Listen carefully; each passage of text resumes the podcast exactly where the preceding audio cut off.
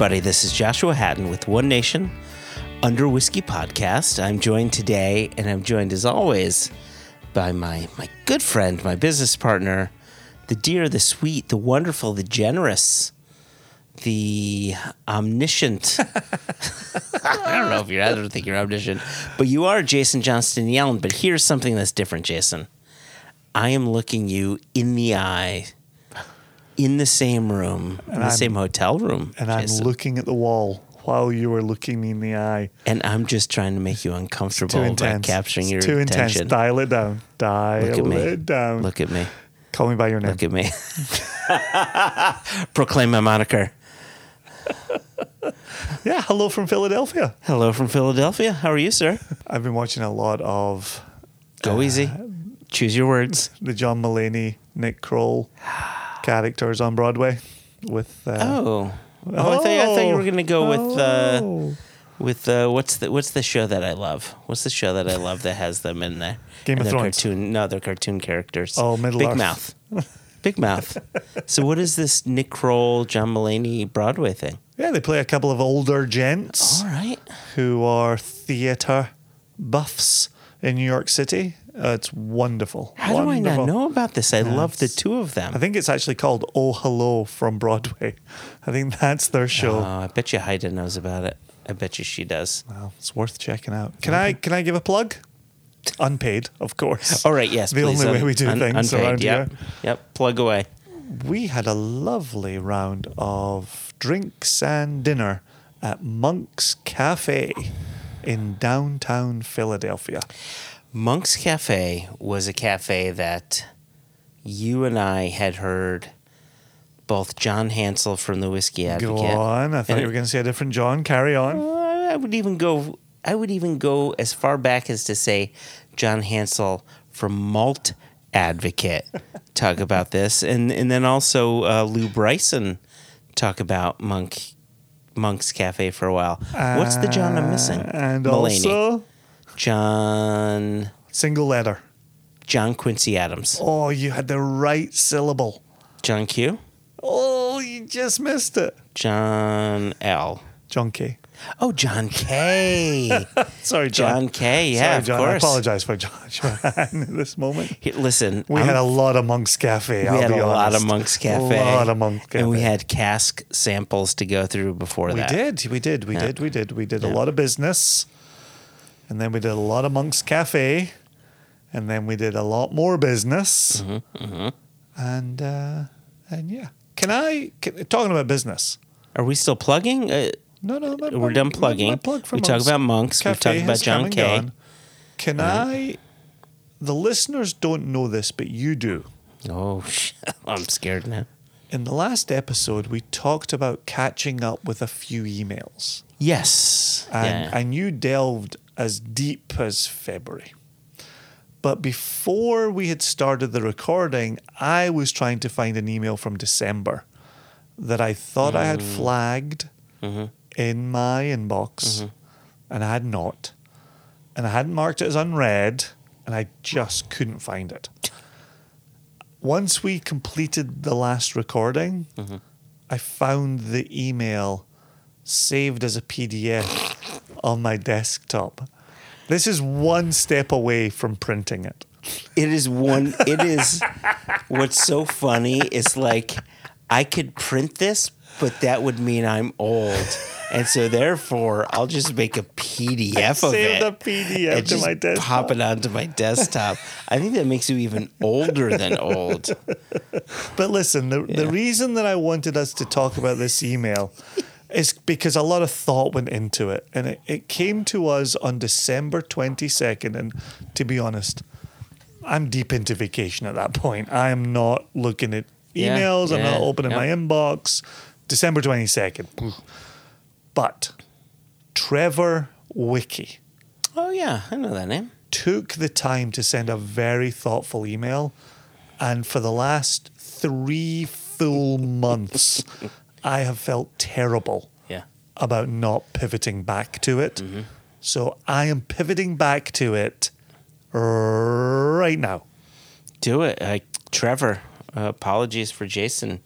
He he printed this email. To be fair, he sent it to the info account. So Uh, there's more than just That's not an account that I Oh, observe, so it, no, all falls on no. your shoulders. it's not Okay. Christmas, motherfucker. It's Simadonna. All right, all right, All right. easy. So, so Trevor Wiki writes, and this came in December 22nd, 9.42 a.m. He got Yeah. a good start on the day okay. uh, of December 22nd. And he opens up in the most perfect way. He doesn't, there's no salutation. Yeah. Just gets right to the meat of the oh, matter. Right in. No foreplay. The first word is so, Oh, that's yeah. That's so, comma, boom. no comma. Oh, no comma. There's no time for commas. He just goes right in. Yeah. All right. Okay. So Trevor writes, Trevor, go ahead. So I have given this some real thought. Mm. Period. That's. Okay. that's the opening sentence. Do I So have I've- your attention? So I've given this some thought. Period. Yep. Do I have your attention? No, no. I'm I'm saying to you, do I have your attention? Oh, you've got my attention. Okay. Yes. Back to Trevor. As I didn't get a lottery pick for the wild turkey selection, Oh. shots fired. Yeah. Shots fired right there. Yep. I hear you, Trevor. I, I see you. He's I not see you over there He's sending an email. Since I didn't get blah blah blah blah blah. My favorite whiskey from Single Cask Nation. Ah, we were asking people what their favorite whiskeys Right, were. Yes. right. Okay. For the for the final email of the year, the, Right. the year in wrap. Got it. Okay. correct. Yep. Yep. Yep. Yep. He says, as I didn't get a lottery pick for the Wild Turkey selection, my favorite whiskey from Single Cask Nation 1A One A. Okay. was the VDC selection. Virginia six six six. Yes. Distillery Company. Okay, okay. 666. Yep. Delicious. Here is why it is exceptional with your eye closed. Hmm. Oh, I like that. And if someone put it in front of you to taste, it is a winner that you would assume was a Highland Scotch. Huh. And Trevor's not the first person to draw attention to this. This has been compared to old school Macallan, Mm-hmm. Glenfarclas, some people Glendronach, like big, heavy, sherry, Highland yep. Scotch Big hitter. style. 1B was the Dailuaine. The mistake. Happy accident, sir. Happy accident. Uh, Trevor writes, It was so good. I have made my wife hide it from me so I can savor it. Wow. that is so funny. I feel as if I've asked Haida to do that before. Like, can you just like Right. keep this out of my line of sight? Please put this somewhere where I'm not. yeah. But the reason that I picked this is yes, the opening paragraph is very complimentary of us, but I like it because he then goes on to talk about other bottles that are not ours. Ah, okay. Oh, that's nice. So Trevor says store bottle pick a Kilchoman eight year single barrel that was offered to our Wheaton Whiskey Club and was a Fred Minnick pick. I didn't know Fred was picking Kilchoman casks. Oh, yes, I seem to remember that. It was. Can can I? I, I do remember that. Can does he talk about the cask? Nope, he says super tasty, and I have two now. I want to say that that was a cask that was like maybe s- from some weeder, from some like weeded bourbon cask Ah, or something like okay. that. Yeah, I could be wrong, but I, I, Okay. that's what my gut tells me. Okay. Okay. Yep. Uh, Trevor continues. Best whiskey, and he puts E in parentheses. Oh boy. Best whiskey at an organized dinner slash tasting. Mm-hmm. Red Breast Lastau. Ah, you were drinking I that just, just, the other day. mentioned this an episode ago. It was paired with a creme brulee and was fantastic. Yeah. Checks out. Isn't that fun? Mm-hmm. Like I, I, I think you'd made mention of this tonight at dinner. Actually, that there's a, a breakaway Facebook group for Single Cask Nation Yes. That was talking. Uh, who was the person who was just talking? Ian Bruce Ian Bruce, yeah. was just talking about the value of pairing whiskey with food. with food, yeah. And is it is it worth doing? Yeah. Does it detract? Does it amplify? Here's Trevor Wiki saying, I had a creme brulee with a Redbreast Lustau, totally checks out. and it was a fantastic experience. yeah, totally checks Yep, out. absolutely. Checks boxes for me. Yeah, that that it's it's been interesting. I told you over dinner. I I accidentally created this Single Cask Nation Facebook chat group, and it's sort of taken on a life of its own, and it's it's been great to watch. And you know, as an owner of the company, I sometimes question. How much chiming in should I be doing? Like, is this is this for members only? Mm-hmm. You know, is it uh, can can an owner chime in? And I chime in every now and again, but I don't need to because nation members are just having conversations, and it's it's kind of awesome. And uh, it's so nice that this email from December Right? is connected to this chat that we saw. There you go. uh, on March 29. Yeah, so there you go. Yeah, it's Very good, cool. good times. Good Yeah, times. yep. I currently have something in my eye which I'm grappling with, but oh, um, that's that's me. Sorry, let me. I wish you would stop poking me in the eye when I'm trying to talk to you. Zip this back up. I'm sorry about that. trying, trying to read an email over here on PDF. Fucking PDF. Is that a, a portable uh, document file or something that you got there? I always thought it was portable document format. I could be wrong. I, I have no skin in this game. I just always thought the F was format. Oh, I thought it was file. Maybe- Anyway, yeah. Maybe you know, we're both right. Yeah, why not? Trevor writes, bottle kills that made me cry this year. Ooh. Cry is good, And by it? this year, he, he means he means last year. 2022. Yeah, there well, go. no, Sorry he, he, he meant 2022. We're just referencing it a few months late. Uh, bottle kills that made me cry this year because they will be missed. The Port Charlotte 14. Now I'm I'm guessing he does not say here, but I'm guessing this is our single cask I nation. 100% guarantee Port Charlotte about- 14. Yes, he's got to be talking about that. Trevor says, This is the bottle that made me learn about the nation. Oh, So there you go. There you go. There's the There you answer. go. And it was just languishing at my friend's house before I proposed a swap.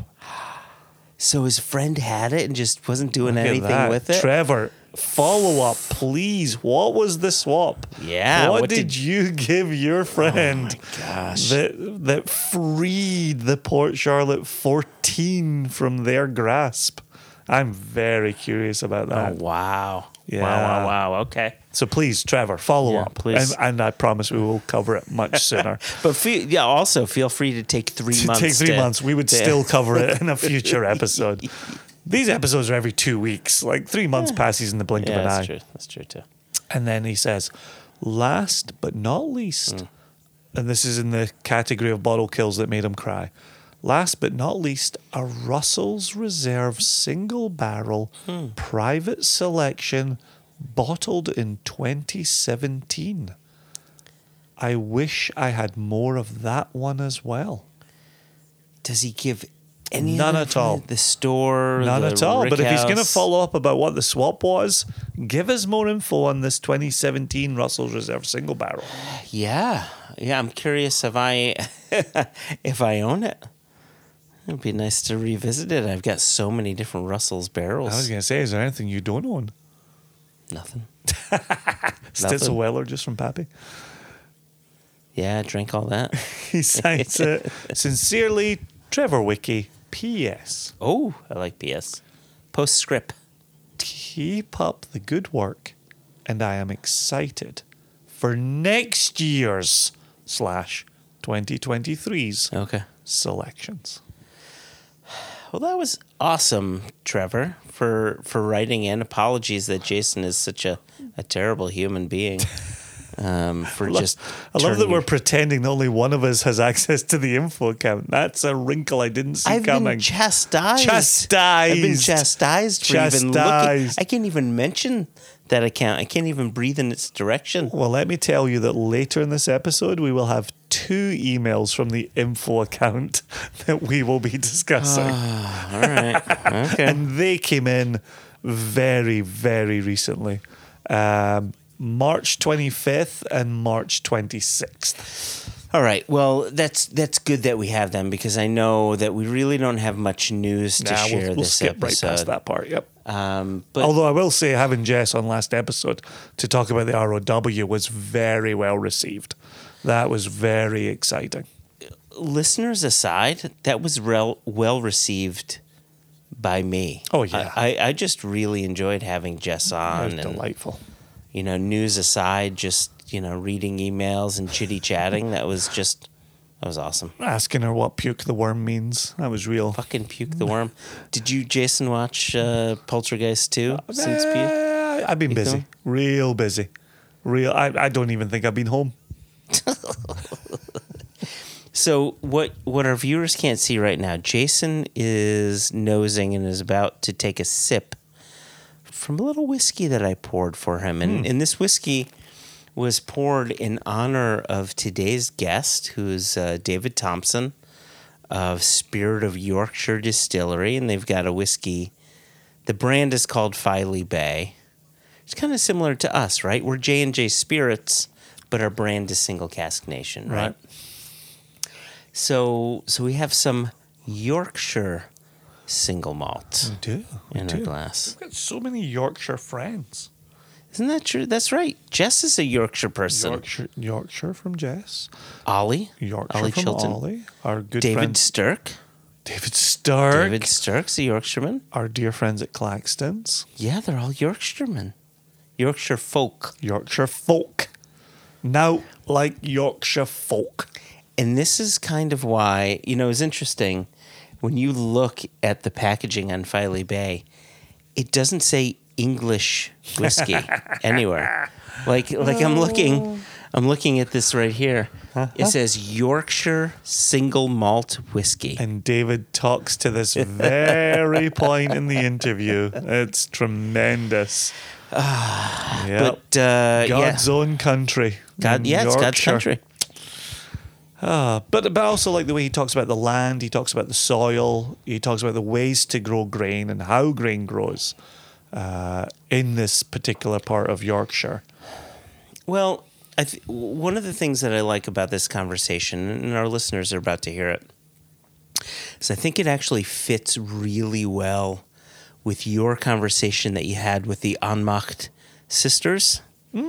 As, indeed, as indeed, well indeed. as our conversation with uh, Matt Hofmann when he's talking about the commodity grain system.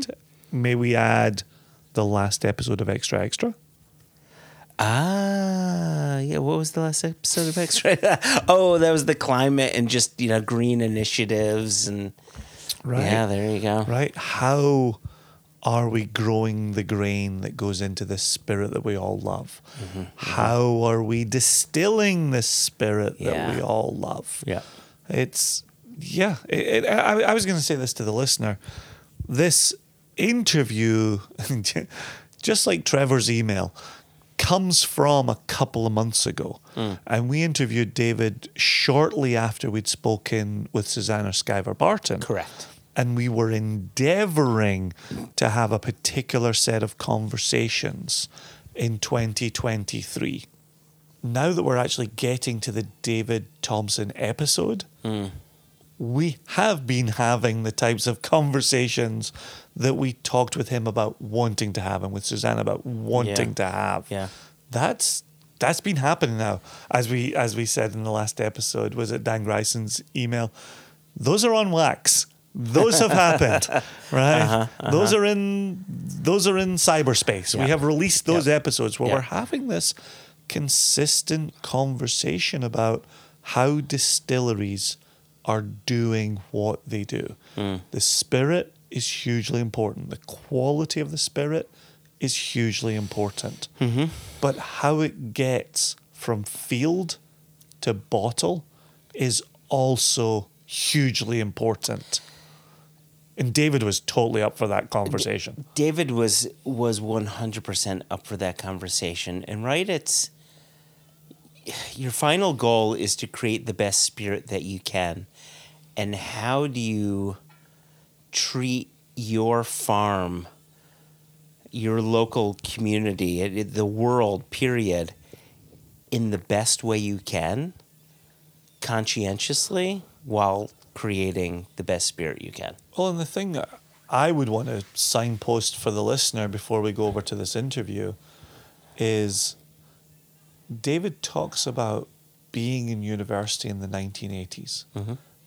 What was important then? What was valued then? Yep. What did one look at as a success story then? Mm. And he's savvy enough to know and to understand that that criteria has changed in the last 40 Yeah. years. Yeah. And the conversations he's having in the 2020s are different than what he was taught in the 1980s. And he is hmm. here for it. He is all over that changing conversation. Yeah. And I personally, I had a blast talking to him. Oh, I thought it was fantastic. It was so exciting Yes. getting into these. And again, we've done it a fair few times since we originally spoke to David, but getting into the nuances Mm. of agriculture, the nuances of growing, the nuances of fertilizer.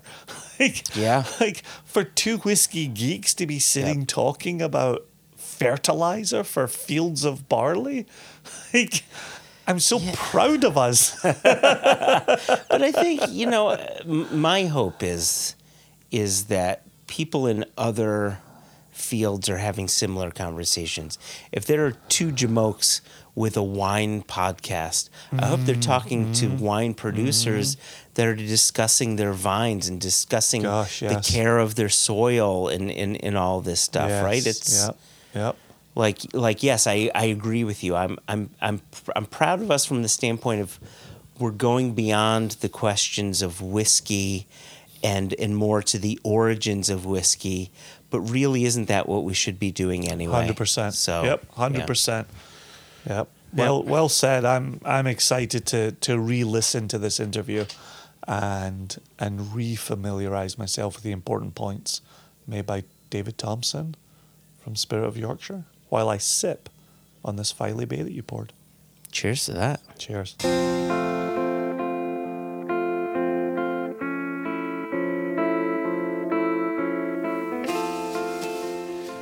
david thompson thank you so much for joining us on one nation under whiskey we're happy to have you here Absolute pleasure to be here. Thank you.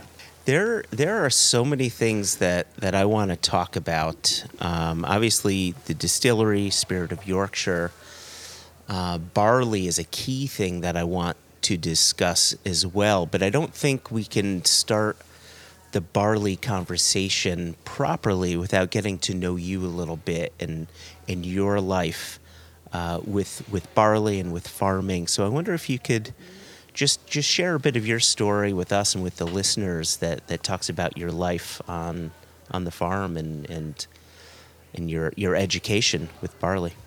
Absolutely. I mean, it's, I, th- I think it's fair to start by saying my life doesn't revolve around barley. Your middle name is Barleycorn. it's, it's not David Barleycorn, no. Um, but clearly, it's played quite a big part in my life. Um, I suppose when I when I first started, I, I, I worked on a farm uh, for three years.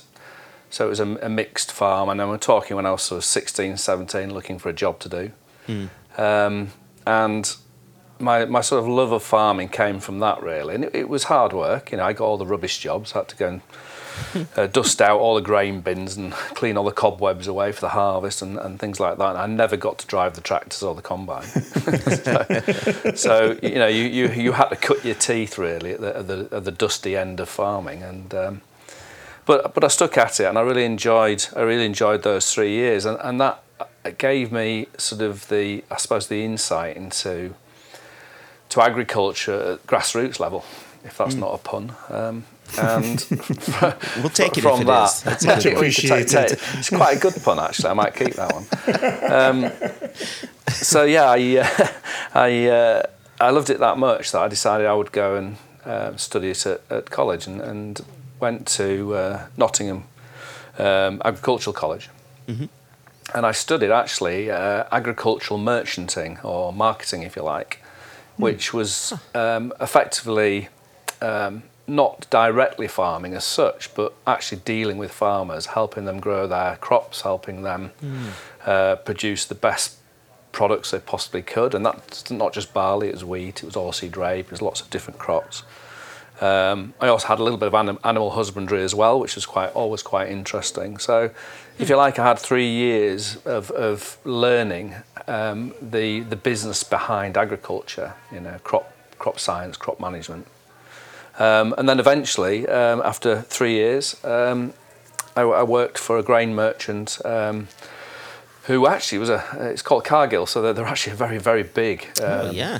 mer- merchant in, in America, and, and Yep. we were opening the market for for Cargill in the UK, and there was four of us. So I, uh, I, I, I sort of started in my area, which was uh, the Yorkshire Wolds, which we'll go on to in, in more depth why that's such a good malting barley area. But but effectively, I was helping farmers grow grow crops and grow particularly malting barley to the best of uh, their ability, really. Interesting. There was a, a term you used before. Was it cr- crop science? Yeah, yeah. Can you, can you talk about that a, a little bit? Because and the reason that I asked this question, when when we had you on the the Impex Beverages uh, conversation about barley, it was an hour and a half conversation, and right around one hour twenty five, I realized all of the barley questions I had for you were the wrong barley questions. I was I was really coming at it from from a whiskey drinker's perspective and, and what barley does for whiskey and not necessarily from um, an agricultural perspective. So so I wonder if you could if you could just dive into that a little bit in, crop science. Yeah, I mean, crop science. Um, it's not just about the crop. It's about the land, uh, the soil, the dirt. I think you call it in America. and we're in a, a very tricky place at the moment in agriculture, where um, the soil uh, health has been eroded over years of, of heavy inputs. You know, looking for big volumes of production following the wars, and and um, you know that that's damaged the soil and we've got to turn that round. So part of crop science is not just about the physical growing of a crop but it's looking after the soil the soil structure hmm. the health of the soil because effectively if we don't do anything different than what we're doing today we're going to end up with no soil to actually grow the malting barley in any way so mm-hmm. all sustainability starts with the soil. So one of our sort of, I suppose you call it crop science. It starts with the stuff you plant the crop in. Um, and we've done a lot on the farm in the last sort of few years to make sure that we're doing the best possible things that, that sort of science knows about now to look after that soil for future generations. And, and again, we can go into a lot of detail about that as we go along Yeah. the chat. But if you like, crop science, as I, as I say, starts with the soil. It then goes on to the variety and the type of varietals you use for particularly malting barley, the areas you grow it, because not everybody can grow, not every piece of soil and, and every uh, climate can grow malting barley. So, so that's part of the science of growing. Um, disease management, crop management, when you harvest it. Uh, so there's loads of stuff that goes into that overall concept of crop science, if you like. And uh, if you don't get that bit right, you don't have beer, you don't have whiskey. So it's really, really important to get it right. When uh, when I was over at the distillery, I think you had you had harvested your barley a, f- a few weeks prior, uh, maybe a month prior. I don't I don't remember the the exact timing, but I do recall you had just sort of other things growing at the time that would that would grow and then die and, and put um, certain nutrients back into the soil and so I guess my question is if if the tradition of every seventh year you let the field go fallow, and when you're out of season, you, you let other things grow to help uh, put nutrients back into the soil. Despite that, you're saying that soil is, is still starting to erode and go away. It, are there experiments, potential solutions, way to re, ways to rethink this to, to save the soil? Yeah, uh, I mean, a lot of it is cultivation. So you call it tilling in, in America, but mm. effectively, the more times you physically move that soil around, you're breaking the structure of it. So there's a big move towards no-till or min-till um, cropping now.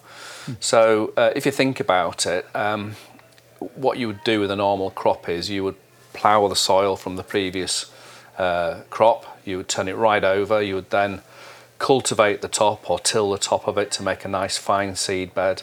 You would then plant your seed, you'd wait for it to grow, and then repeat it the following year. So mm.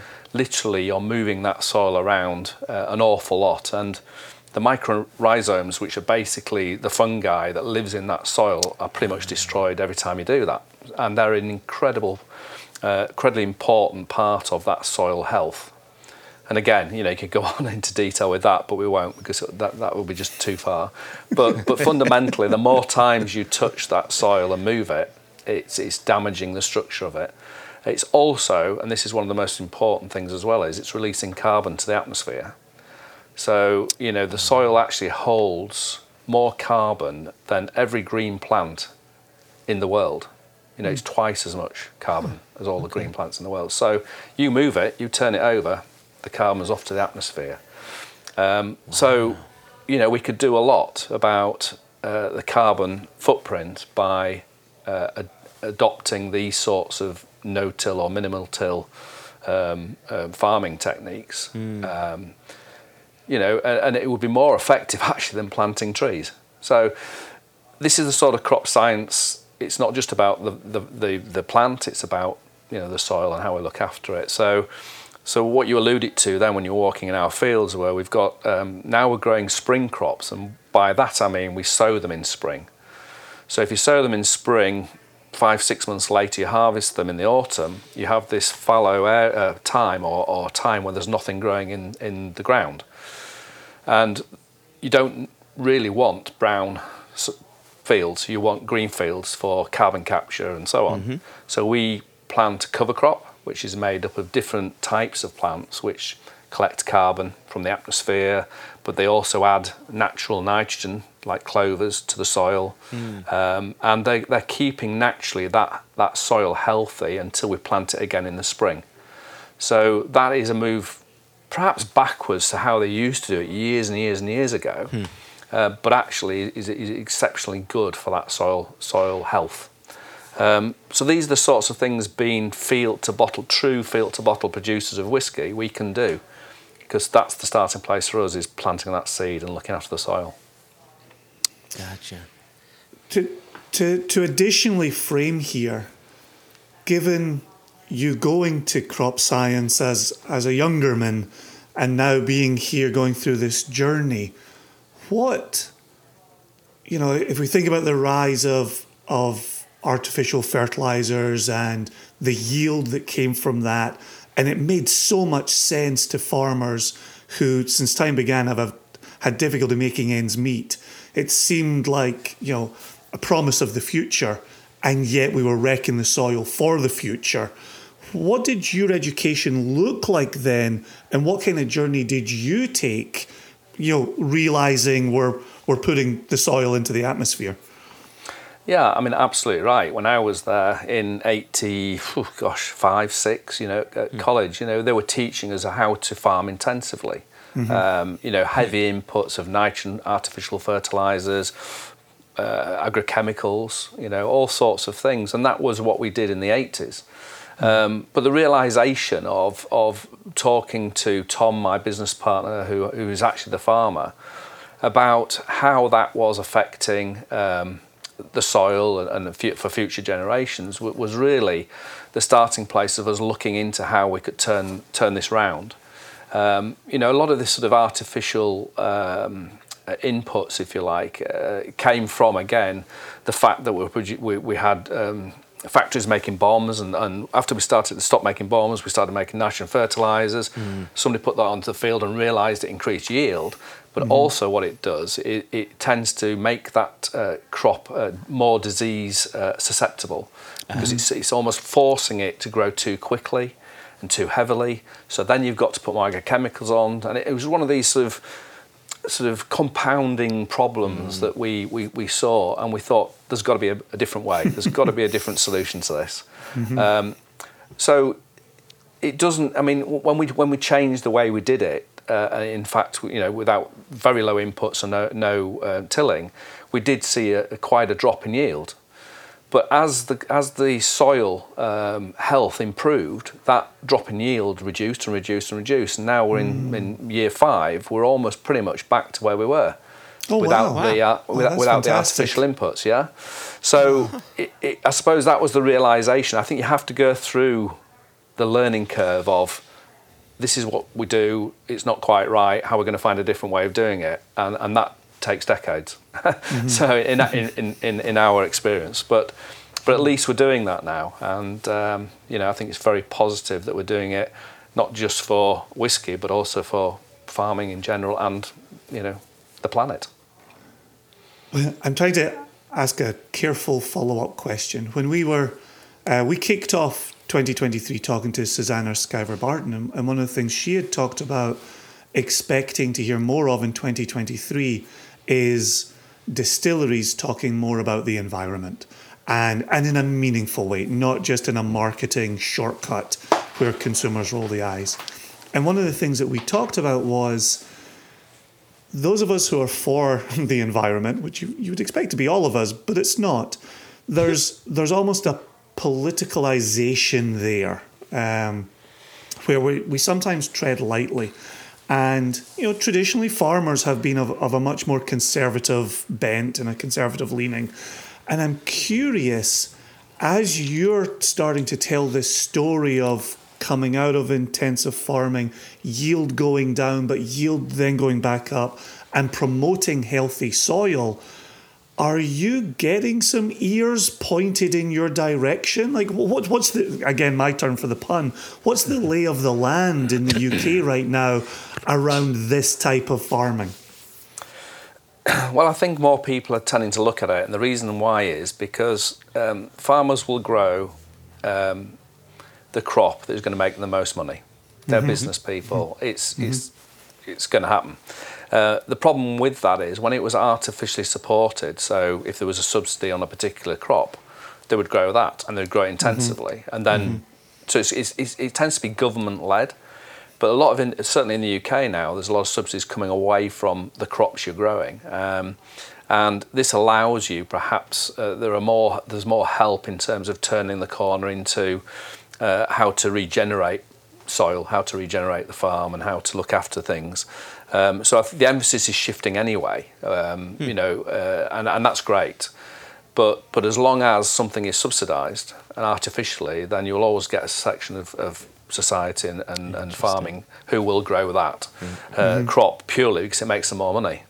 Yep. Um, yep. But I think I think there's definitely a move in the states now as well. I mean, it's huge where, where, where not just growing one crop, but growing many different crops and different varieties, and and um, having a mixed sort of farm is is is going away from the intensive nature of growing. And I think you know there's there's quite a few. Um, was it called Kiss the Ground or Kiss yeah, the Earth? It is. Yeah. Yeah. Hmm, fantastic. Yeah, yeah, you need to watch that, Joshua. It was a fantastic um, um, documentary about how people are changing the way that they farm and how they think about the soil. Um, and it, yeah, it's really, really good. Yeah, the, the first one. So so I used to teach philosophy, and I taught a I taught a food ethics course. And one of the first movies we would show in there is uh, My Father's Garden, which was uh, an educated you know, college guy who'd left the family farm, gone off and done his thing, returned to the farm and had said, Look at our soil. We're, we're trying to grow crops in concrete this is a disaster. Hmm. And he started a kind of a, an organic movement within his farm and started to get ears turning towards him as success was shown. Um, absolutely fantastic. Uh, Polyface farm, uh, which is very well known as well, uh, is just down the road from me, only about maybe 40 minutes from my house. Um, yeah. And they have got praxis in place. So there are, you know, it's, it's a big fight in the US. You know, the, mm. the monoliths are, are tens of billions of dollars of profit a yeah. year on monoculture. Yeah. And it's it's hard to shake that, but yes. you know there, there's a call from consumers over organic, um, I, and again, back to the point we're making with Susannah, I, it, I think it's too easy for organic to be a shortcut, and an organic through the USDA here in the US doesn't necessarily mean what you think organic might mean.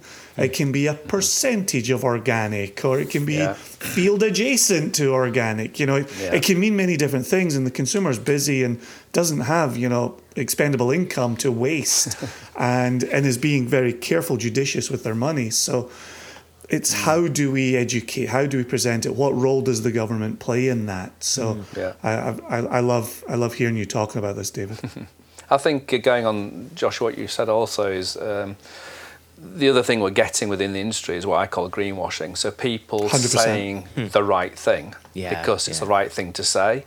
But yeah. when you look behind the scenes, you know, it doesn't actually hold a lot of a, a lot of water. And uh, you know, we, we have in this country, everybody says, right, let, let's sponsor plant a tree um, campaign. For every bottle you buy, we're going to plant a tree. Now, in its own right, that doesn't sound bad, but trees take hundreds of years to grow and actually do the job that we are doing with the soil now. So there are, yes, it's a good thing, but it's also, there are better things. And it's not just the answer. And I think, I think when I see that sort of thing on a website, I'm thinking, okay, you really haven't looked into what else you can do, guys. Yeah. That's a great greenwash. It, it sounds great, but behind the scenes, is it really happening and, and you know what's going on here so yeah it, it, we've got to be careful because i think at the end of the day everything helps but sometimes mm-hmm. there are better things mm-hmm. that would help quicker yeah i think the, the kids call that virtue signaling okay. yeah. For once, you might actually be right about what the kids say. Hey, um, I, I, I, wanted to, I wanted to go back really quickly uh, just to something that you had said, and, and, I promise we, we will get to the wolds and, and we will get to the distillery and, and the whiskey, which um, I'm going to pour a little bit once we do get to the whiskey. But you had said something that I just wanted a bit of clarification on. And you had talked about farming malting barley, which makes it sounds as it sound as if there's also farming for barley you don't malt. And so I wonder if you could talk about the, the differences there and why there's a um, why you're uh, delineating the two. Yeah, sure. I mean, you're absolutely right. That there are varieties that are recognised for their malting uh, qualities, mm. and um, they're recognised for the malting qualities through uh, the ease of uh, malting and malt yield, but also the disease resistance and so on. But mm the main thing for the maltsters is, is they get a product which is uniform and will malt um, successfully and produce the best quality malt you can. So we have probably a list of three or four varieties that suit our particular land type, mm. um, which the maltsters will actively buy. There are feed varieties which are just grown purely to feed animals, um, mm. and uh, the, these varieties are definitely all about yield. They're not particularly about germination, which is a really important part of making making malt. It's got to grow mm-hmm. again. Um, so that fundamentally is a difference. Um, you also tend to get winter barley's grown. Um, sorry, feed barley's grown in the winter. So they, they, they're planted in the autumn, hmm. they grow through the winter, and then they're, they're harvested in the, in, in the normal sort of time in the summer. Whereas now we seem to be seeing a lot of spring sown malting barley. So again, when you plant them, it's different as well. Yeah, that's it's interesting. I think there was a, a period of time, and, and Jason, correct me on the on the dates if I get them wrong, but I but I feel as if sometime in the early aughts, there were some distilleries that would highlight particular barley strains, but then they would highlight summer barley, winter barley, and from from a malting perspective are we looking at different varieties or are we looking at what the what that growth season does to those varieties? How how Yeah. how do those differ? Yeah, win, winter varieties are grown, uh, obviously, as I say, um, and sown in, in the, uh, the autumn, and they have to go through a period of very cold, uh, we call it vernalization, to make the seed germinate. Um, and they, those varieties tend to be needing that cold period, whereas the spring varieties have been uh, grown or bred specifically not to need that requirement. So the advantage, I suppose, of winter sowing is you get a really quick establishment, and then it sits there through winter and it's off in the spring. Whereas you really do need to hit the ground running in the spring if you're, if you're planting in the spring.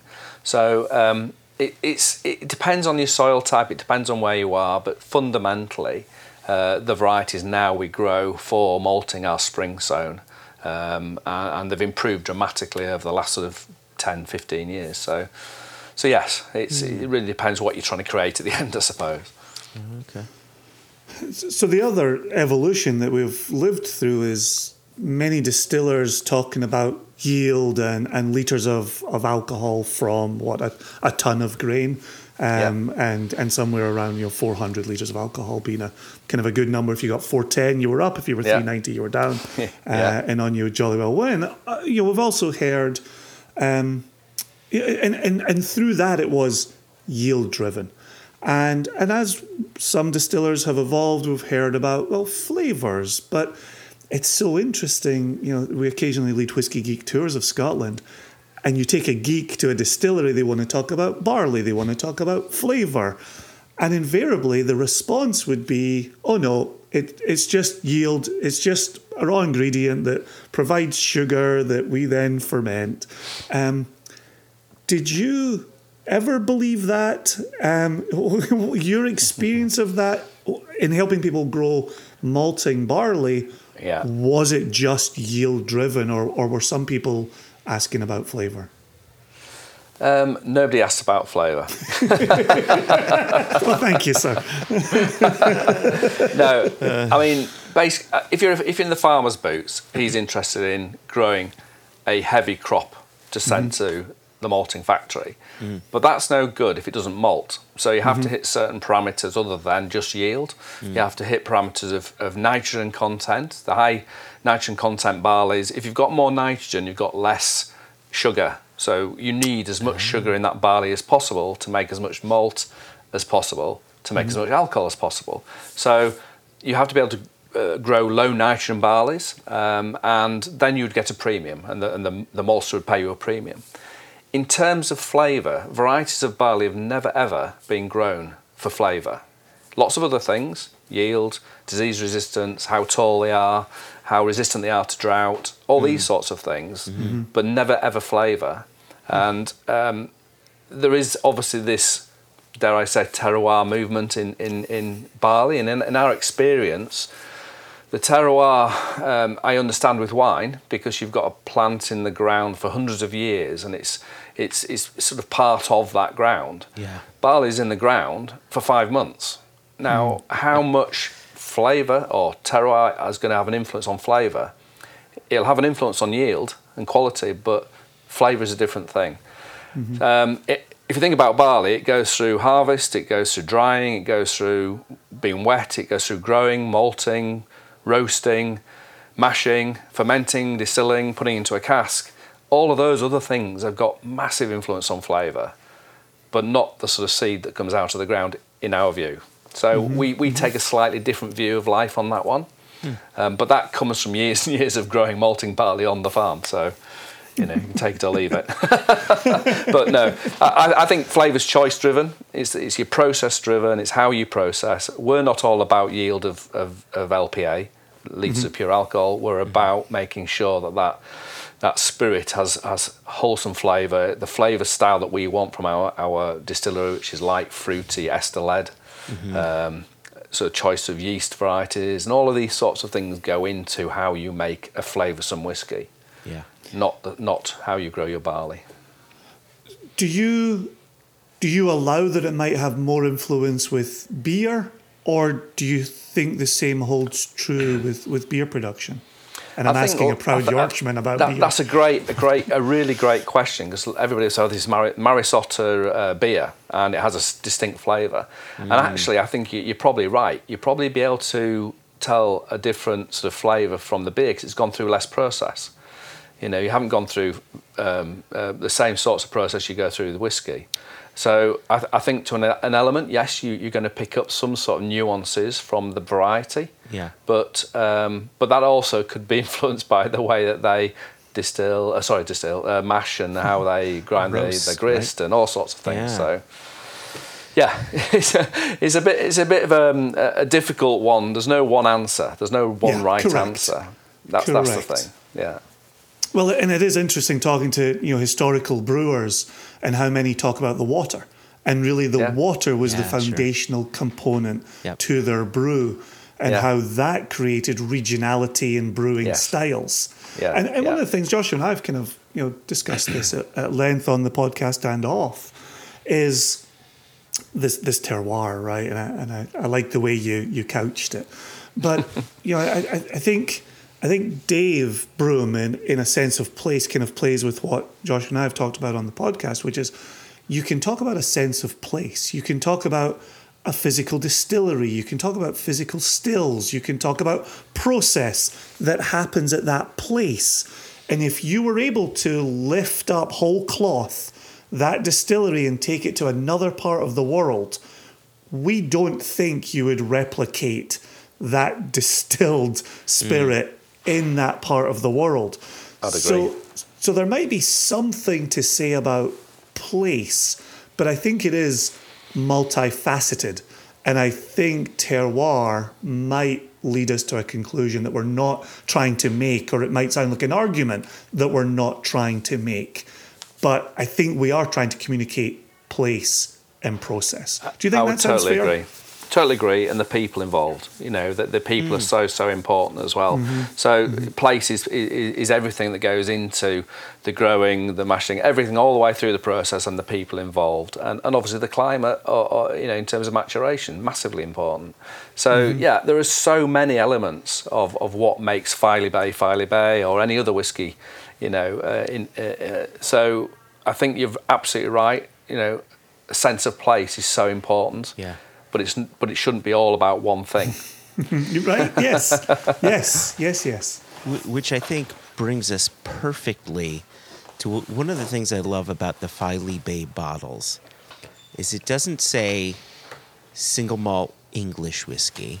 In fact, English isn't even on there. It's Yorkshire, which which really is a sense of place. And, and, and you had talked um, er, earlier in the conversation about how the Wolds, where where you're farming, are just such a great place for growing barley, and they make for your great beers, which I'd love to talk about a little bit, and then of course your your final product, the whiskeys. So, can you talk about the Wolds and, and where you are, where the farm is, where the distillery and brewery are?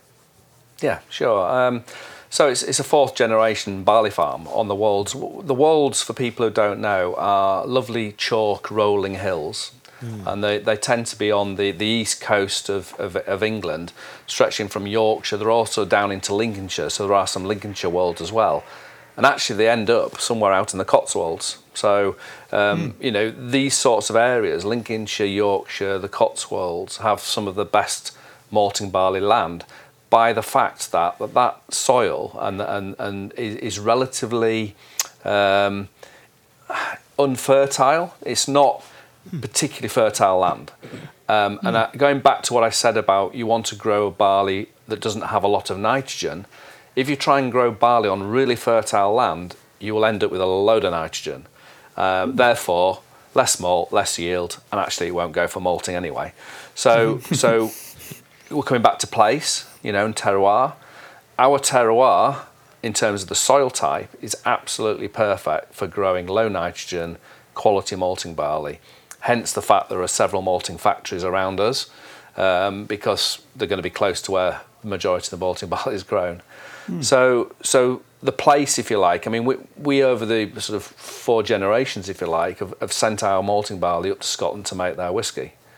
Um, which mm. so that that was one of the sort of decision processes when we, we first made the beer and the whiskey was why are we doing this? You know, we've got the water on the farm from a borehole, we've got the best malting barley probably in the UK, you know, and mm. uh, we should be keeping it and be proud of keeping it and, and, and make our own whiskey. And that's how Spirit of Yorkshire started and, and Filey Bay started.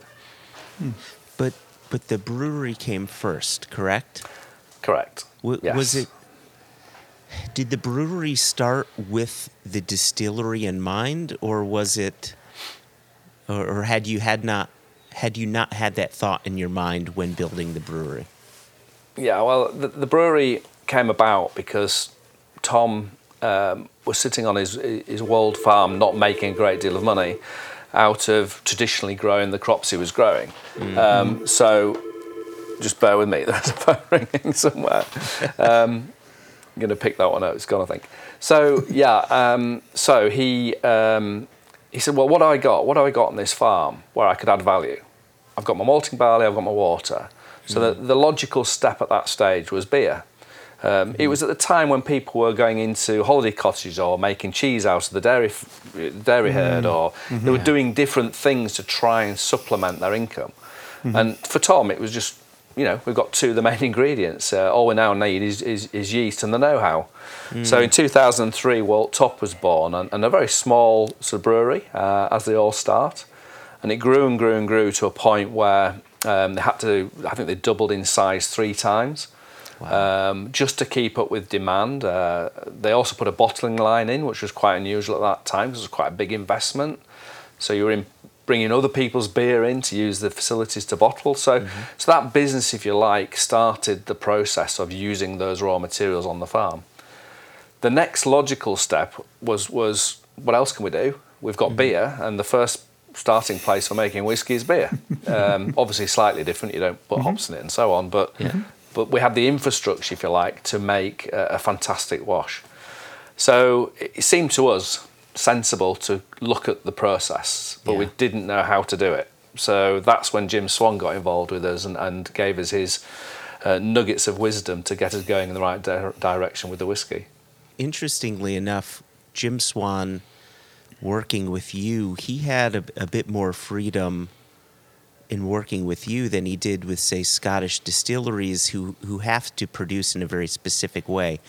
Your setup, your, your distillation setup, I think that's, and, and please feel free to correct me if I'm wrong, but as far as processes for creating whiskey are concerned, it's when your distillation starts, that's when things get a bit different compared to Scottish production. So I wonder if you could you could talk about your production and hmm. why Jim came up with this style of production, whether it came from him or it came from input from you and your team as well. Yeah, well, it was an interesting conversation because um, if you look at what Jim's done, he has obviously worked with quite a few Scottish distilleries, but he's also very well known for working outside of Scotland. So, I mean, Kavalan, for example, um, you know, completely different animal. Um, you know, he worked with the Cotswolds, he's worked with us, he's worked with um, Nc'nean, which is which is uh, an up and coming um, um, uh, organic uh, producer. So he, he was he was always he was the sort of guy who would come and say, "This is how you make whiskey," but I'm quite open to suggestions and, and, and different Ah, ideas, and I'm willing to try.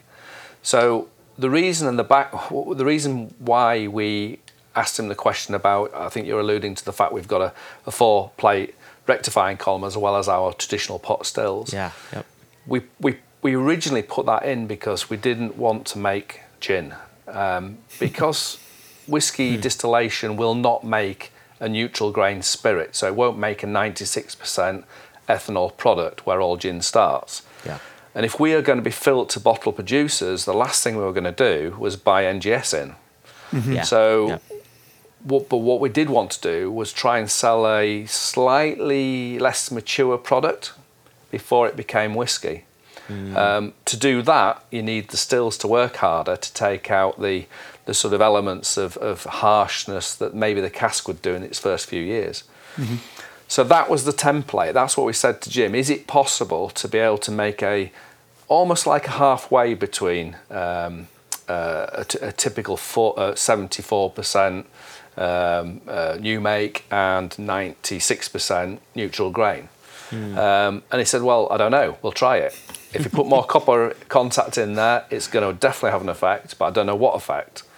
But he was a sort of guy who took that on as a challenge. You know, let's see what we can do. And actually, our hands weren't tied, Joshua, as you rightly say, by the fact we're not in Scotland. So the SWA, you know, we, we, we want to we want to respect that tradition of how to make it, but we also want to just twist it a little bit. Mm-hmm. So that's how it came about. And so we do indeed have this four plate rectifying column, which actually gives our Filey Bay character that, that light, fruity uh, distillate. We, we didn't actually sell any white spirit after doing all of that.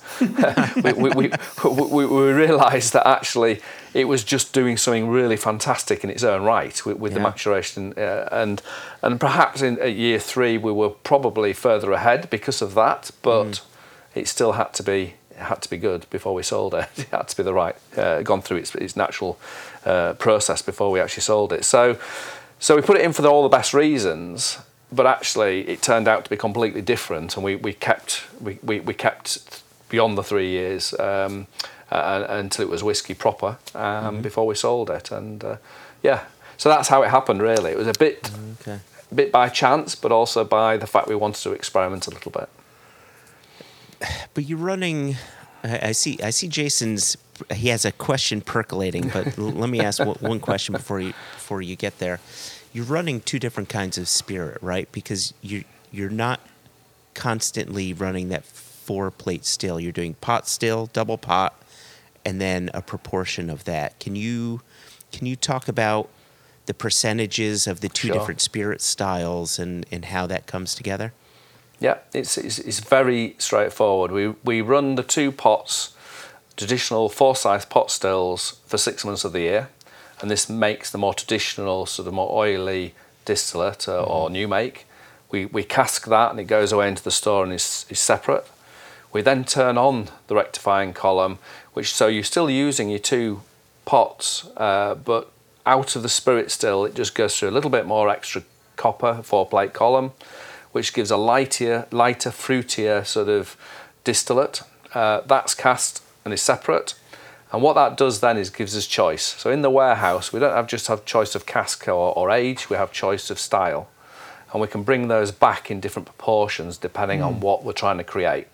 So, for example, flagship tends to be 50 50 pot and column, um, uh-huh. and it gives you that light, fruity sort of element, something that doesn't have a great deal of cask influence. Mm-hmm. Whereas if we go to a heavy cask, we tend to use more pot based uh, new make. Ah, interesting. So Okay. it just gives us options. It gives us choice of, of which way we go with that with that sort of uh, which is, is quite unusual. There's, there's not many people who have that type of Yeah. division in the, in the warehouse.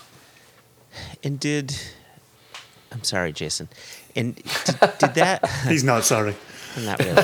Um, did that direction come from Jim Swan, or did that come from? you- Because in the end, I think you're talking a bit about blending and and you know conscious decisions of where what cask to put that spirit in. Was that a Jim Swan thing, or did that come from an outside um, from someone else? It, it, it was sort of a Jim Swan thing, but you must bear in mind that Jim was here for our first two distillations before we lost him. So it was through, through the process of build, uh, fermentation, getting the cask policy correct, getting the maturation policy correct.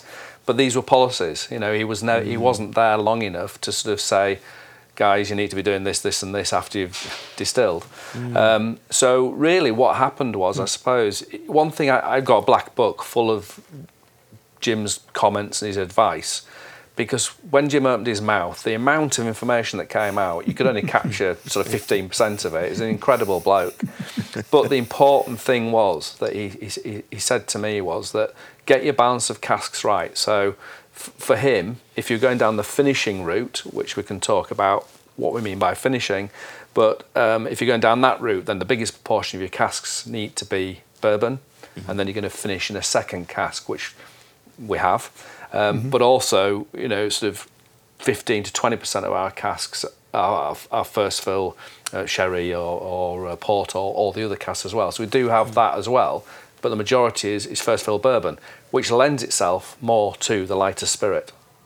So Mm-hmm. you know, it, it, it seemed to almost organically develop through uh, Mm. the knowledge of Jim and my little book and, and, and trial and error, really. Oh, okay. Okay. Jason, I will step back now.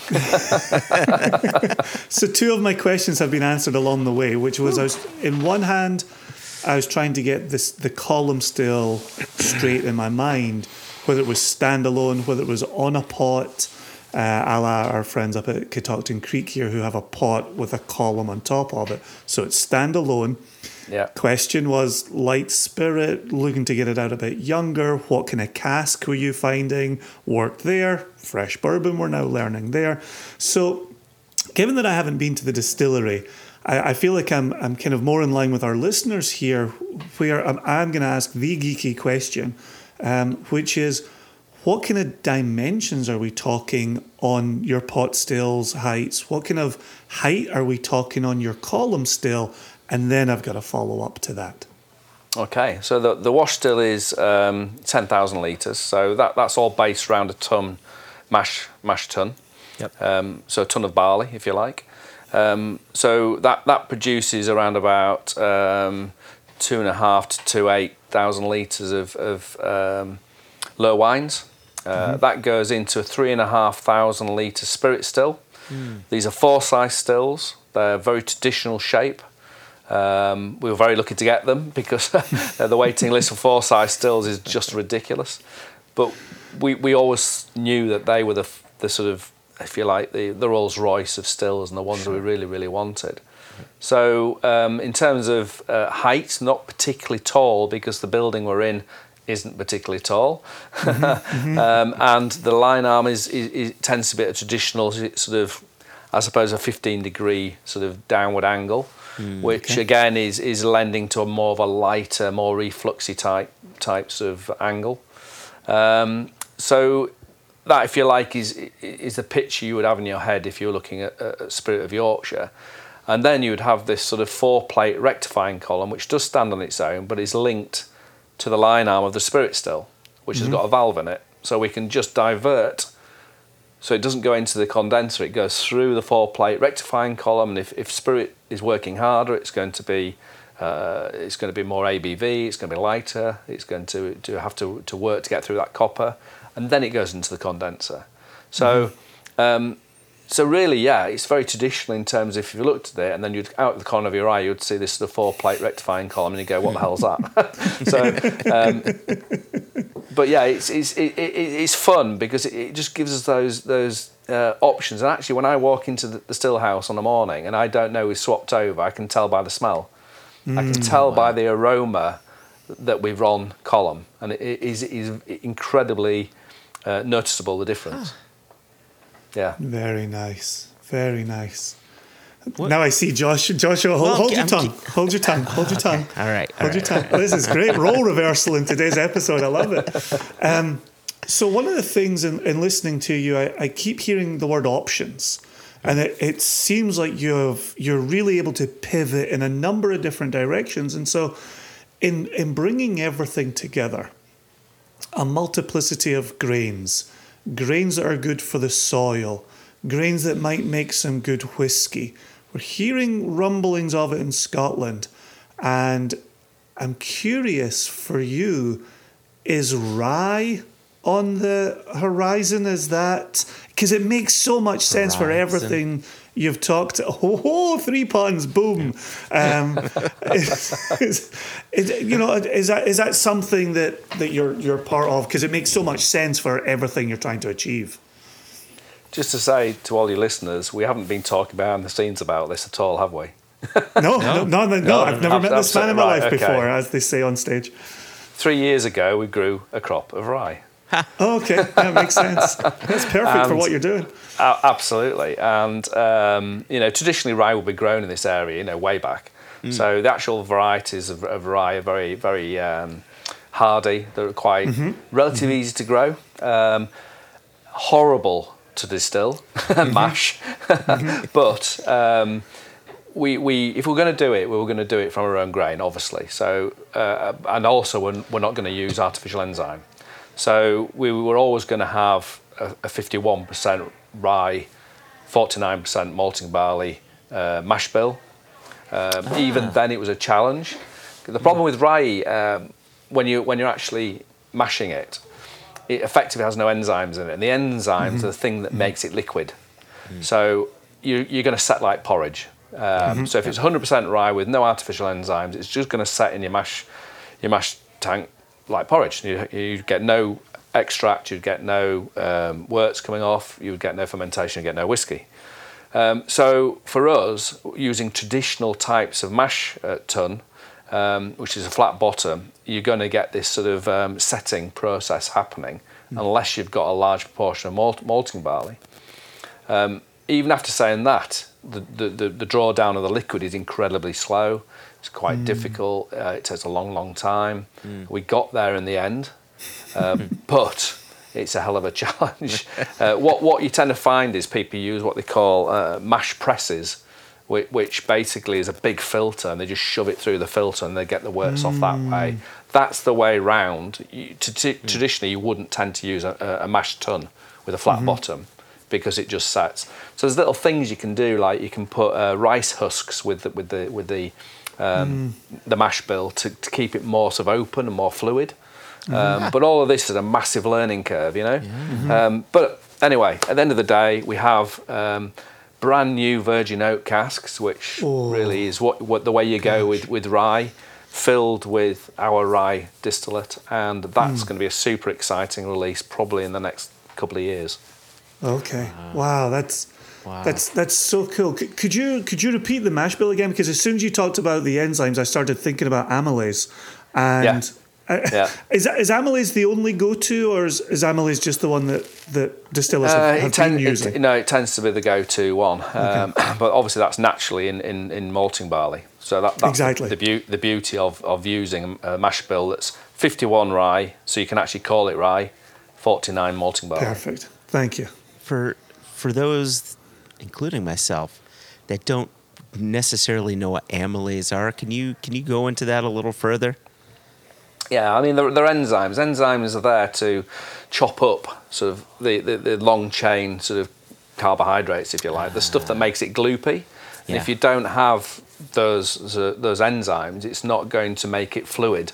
Yep. Um, so yeah, it's like boiling porridge. It's just going to set uh, unless you've got something that's going to chop them up, and and uh, that's basic science. But but that that's the way these enzymes work. Now, in, in well, if you're making 100% rye, you have to have an artificial version of those enzymes if you're not using barley.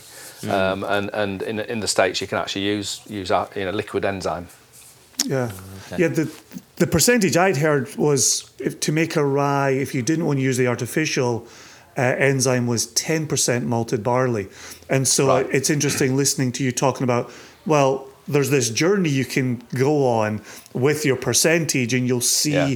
different results as you increase that. So to get to 49 uh, makes sense. I, I like the 51 being the rye. Yeah, yeah, absolutely. And some of the rye was malted as well, which is quite interesting in its own right. So some was unmalted, and some was malted. Yeah. So, so, here, so here's a here's a follow up question on behalf of Joshua. So, so Joshua is not doesn't tend to be a fan of spirit from malted rye. He and he likes the unmalted rye. Would there potentially be a reason for that? Is there is there something happening to or with malted rye? Is it a change in, in distillation process to get there? C- can you make any sense of the vagaries of Joshua Hatton? And if you can't, that's totally understandable. I've how been trying for a dozen years. Yeah, I'm, I'm got? on this No. a dozen years, my friend. You know, you've got two minutes. this is probably an answer I don't have for you, I'm afraid, because we're waiting. We're, we're, we're waiting to see what the out, outcome of our of our rye is going to be. Um, Okay. but but basically, what you're doing when you're malting, you, you you're uh, changing long chain sugars into short chain sugar, sugars, which are more ferment, fermentable. So you're going to um, get more alcohol out of the fact it's being malted, basically, um, and also Makes flavour. sense. So how you malt it, whether it's a heavy malt and it, and it's roasting it or not. So, for example, our, our malting barley, we, we, we predominantly use pale malt, which is very lightly uh, heated at the end of the process. Hmm. Whereas with beer, some beers like stout, you get chocolate malt, which is heavily mm-hmm. roasted, Sure. and all these things add flavours as well. So mm-hmm. it's not just the type of grain; it's the way it's being malted. It's, it's very important. Hmm. Yeah, that, that's why it's strange for me that the malted rye isn't isn't sitting with with Joshua, since it sounds like it would bring in more flavour and more alcohol. It, if you were just designing this in a spreadsheet, it would Yeah, it would I, make thi- I sense. think I think what you, if, if it's 100% malted rye, I'd agree with Joshua. I think it would be overpowering. Thank and you. I think it, it Yes. just, it, yeah. Whereas if you've got your mixture of barley and, and and rye, it tends to be less overpowering and softer. Mm. And I think that's Mm-hmm. the challenge with rye anyway. It tends to be either really earthy and spicy, Yep. or it can be softer and fruitier. And I think that's the way we're going. and and that and that's what I found with my own palate. There's um, there's 100% malted rye that's here in the U.S. that that the the flavor profile just simply does not work for my palate. There's whatever that flavor is, there's far too much of it, and and I don't like it. But we is that the a- Hotalings? It's the Hotalings, yeah. Yeah. I, I have no issue naming it because I like it and you don't, Um, Yeah, and it's no, not your okay. palate, you and it is my palate. And I've We're never not- had it, so I, I'm Okay, right. Well, yeah, we're not. so, so you're Switzerland right now. Um, but, but last year we did a collaboration with Backwoods Distilling out of uh, Yackandandah, Australia, and and that was a rye whiskey that had a proportion of malted rye, and in, and there was a bit of chocolate malt going on in there, like Which it, ours is, yeah. yeah, and and I really really enjoyed it because that flavor component became a part and parcel of a larger picture. And so that's where I'm discovering I'm really enjoying malted rye when it's a when it's a smaller proportion of the overall flavor Yeah. profile. Then it I doesn't think it, overtake. yeah, it doesn't overtake everything else. Yeah, it starts to shine. Yeah. It could sort of uh, Yeah. boost other flavors. So Yeah, in- in a previous episode, we did a blind tasting of a Polish rye, uh, and a, a malted rye at that, and it it wasn't working for a host of reasons. Uh, I, I don't think the malting was necessarily the issue. But Yeah, I think I think it's a case of balance. That's the word you need to use. You need to balance what you're doing.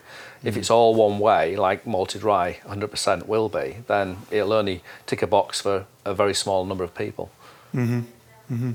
that's great that you're growing and, and distilling the rye, though. That's that's lovely. Yeah, really. Yeah, I love that. Can I ask, wh- when I think of distilleries, single malt distilleries outside of Scotland, I often think of some of the potential difficulties that they could have. Right? If you if you look at um, the hundred and forty whatever plus distilleries in Scotland that are producing malt, they have the luxury of, of a system in place that allows them to put malt in different places, whether it's independent bottlers or blenders or, or what have you. Um, in England, you don't really have that. There really isn't an English blend. Correct me if I'm wrong. Uh, in Israel, you don't have that. In Taiwan, you don't have that. And so, and so, I wonder, do you do you find that as a potential problem or or do you think England will come up with its own sort of system the way the Scots do? You know, you see distilleries popping up all over the place in Ireland.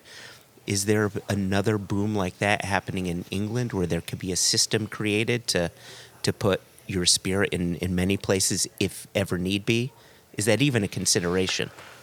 Oh, I th- probably not. Although there are, there is the English Whisky Guild, who are uh, set up and we're part of, who are trying to. Uh, this is more quality led, so we're trying to put the basic principles in place of what the SWA have done for for, for, for Scotch.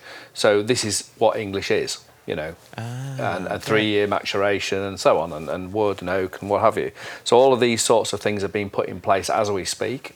Uh, that's gone to DEFRA, which is the, the government body who, who monitor all this. And if that gets signed off, we will have our own sort of, if you like, template of how you make whiskey and call it. English. Okay. Or single malt and call it English.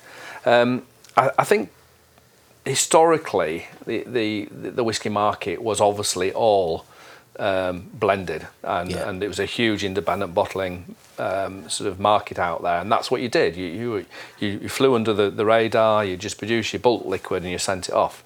Um, obviously, as as we went through the seventies, eighties, and, and and people trying to work out how how to sort of revive these sort of um, the problems the industry was going through. That's when the single malt thing came about. Really, why Mm. why are we sending this away? Why don't we market ourselves? Mm-hmm. Blah blah blah. So for us, I would say that would probably be going backwards. Um, Okay. Because we've we've we've created our own identity, our own style, our own flavour profile, um, and that is what Filey Bay is all about. Yeah. After saying that, then independent bottlers, we have sold cast to independent bottlers, uh, albeit um, obviously, I think we'll, in one of them actually will be the first English bottling they've ever done.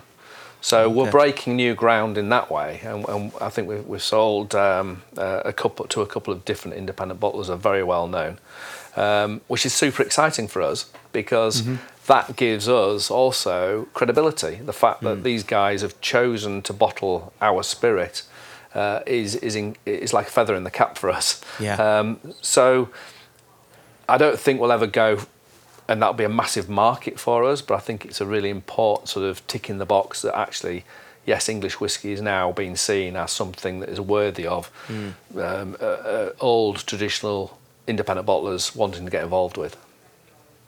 Brilliant. Yeah, no, I, I, I like that. You know, and, and everybody has a different view. You know, you, you talk to Anthony Wills at Kilchoman, and he says, nope, it's all for us. We're not giving it to independent bottlers. Uh, meanwhile, we did do one Kilchoman 11, 11 years ago. Um, but I'm not counting. Um, we got him on a good day. Yeah, you must have done. him on a good day. But, but I like that. I like that uh, that approach of, you know, an independent bottler, especially when when you're working with them in collaboration, can be a nice little marketing arm for your brand and, and confirmation that it's something that you should be looking for. Yeah, I'm proud of. You know, proud proud, of, that they've yeah. selected some of our our whiskey to put into their bottle and their brand, and and you know that for me is, I suppose, a slap on the back. You know, saying, guys, mm. you're making good spirit, and we're pleased to put in our bottle. So, yeah, it makes sense to me. Yeah, beauty. Hopefully, we can give you a slap on the back sometime in the in the not too distant future. Well, let's let's see what happens. Eh? Oh, well, we've, we've we've come this far, and and and time is obviously ticking, and, and, and you're a busy chap. But you know, we'd, we'd be remiss if we if we didn't frame, at the very least, for our listener, what should they be looking for?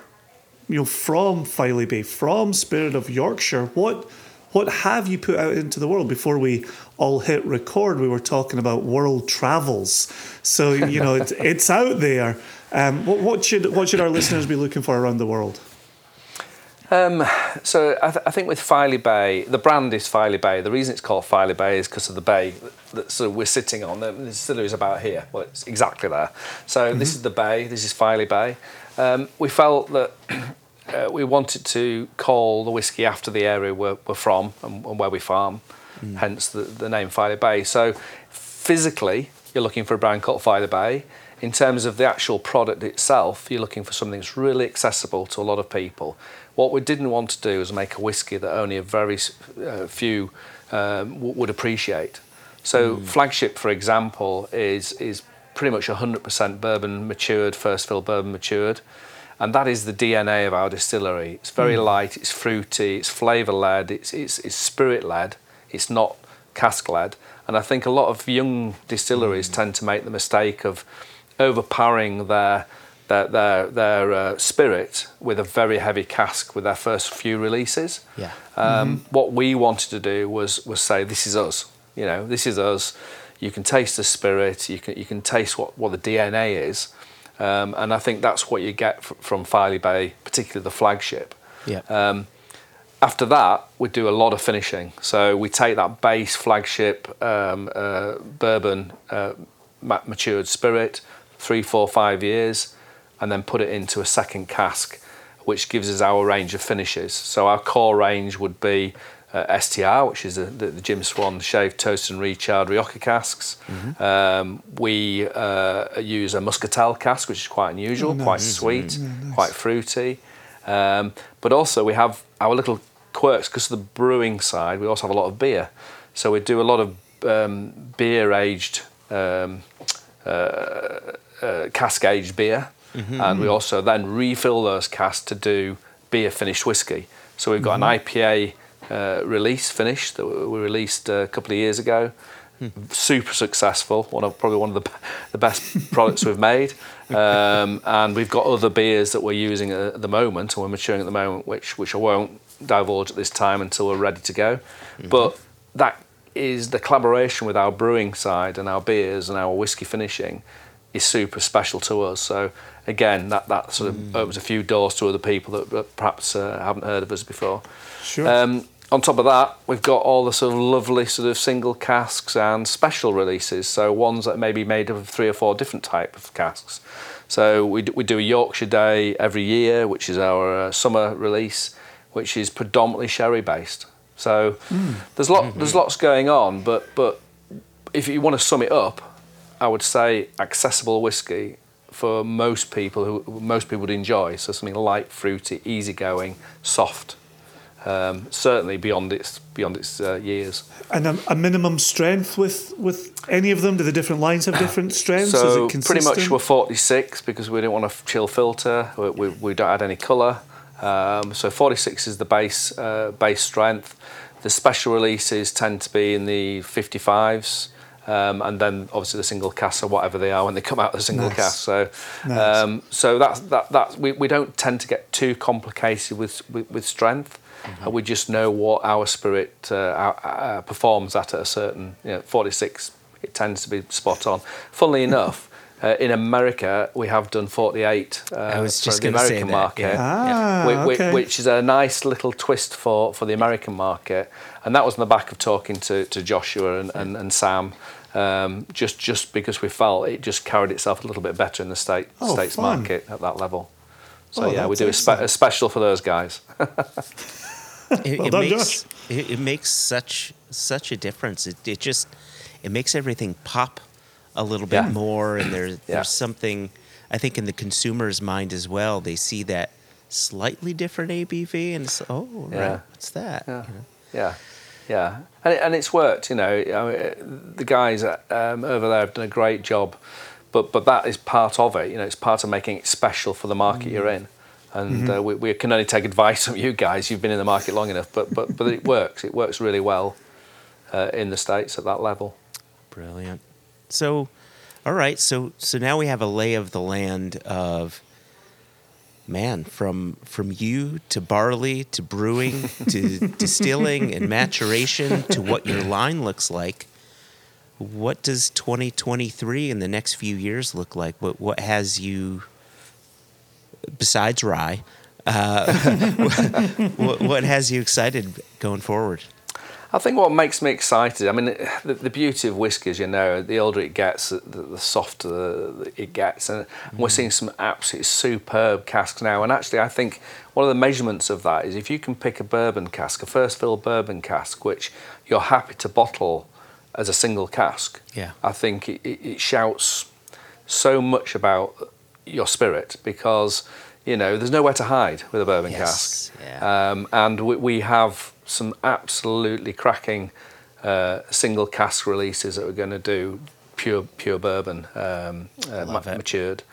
So that that's quite exciting. Um, I think also that we quite like the idea of looking for casks that are away from the norm, and we've got a few things that we're working on at the moment, um, which are quite exciting. We'll also build on our core range. So obviously the STR and the Muscatel and the the flagship are underpinning everything else. You know, if they're not right, everything else isn't going to be right. So that's exciting. Um, and then you know, picking little market gems. So little single casks that that, that just tick the box for a particular market. You know, we're, we're always trying to we're always trying to look for something that's very exciting in the warehouse. And, and mm. Josh, you've been there, and, and mm-hmm. sometimes you get an absolute gem, and that's the thing that gets me out of bed in the morning is finding the, finding finding these gems, and, and then saying, right, well, that's great for that market, and, and so on. So yeah, it's it's expanding incredibly quickly. I think the challenges are still there. You know, you, you, you can grow too quick, and you can you can Mm-hmm. end up trying to bottle stuff that you shouldn't be bottling. Yes. And I think we've Yeah. got examples of that happening in the in the, in the English market at the moment. Mm. You know, I think mm. people are running way too quick and they're just supplying this this hungry demand. And I think that will be at the detriment of quality. And I think mm. for us, we're more organic with it. We're trying to just m- work away slowly. You know, we, we, we haven't we haven't got any outside investment in the business. It's just us, so we have to work slower. Um, But actually, I think that's the right thing for whiskey anyway. I think I think you know you, you, once you get the, these other financial pressures on you, you tend to you know your product tends to uh, potentially lose its Yeah. quality or, or its or its direction. Let's say. Yeah, when you're you're focusing more on your shareholders than you are on the product going into the bottle. Yeah, exactly. Yeah. Yeah. Yeah. So yeah, um, and and you know that's not us. That is definitely not us. So, so we might not grow as quickly as some of the other Eng- English uh, distilleries, but that's by Yeah. choice. Yeah. Yeah, Well, brilliant. there's, there's nothing wrong with being known for quality. I hope not. This this has been so special, David. So incredibly special. Uh, when, Joshua was pitching you as a guest, and he'd said, you know, this is going to be a fascinating hour, and it has been a fascinating hour. So, thanks a million. I'm really excited for future conversations to see where where where you go, where the brand goes, um, and happy uh, advanced birthday for later in the year for that big number. uh, if I don't see you before, Thank you very much. It's been an absolute pleasure, guys. And It's great getting involved with these sorts of things. There's, there's one thing that distillers and, and, and owners of, of distilleries like this love, and it's talking about it. So, you know, you make it very easy. So, so thank you very much, guys. Cheers. Pleasure. Until next time, David. Indeed.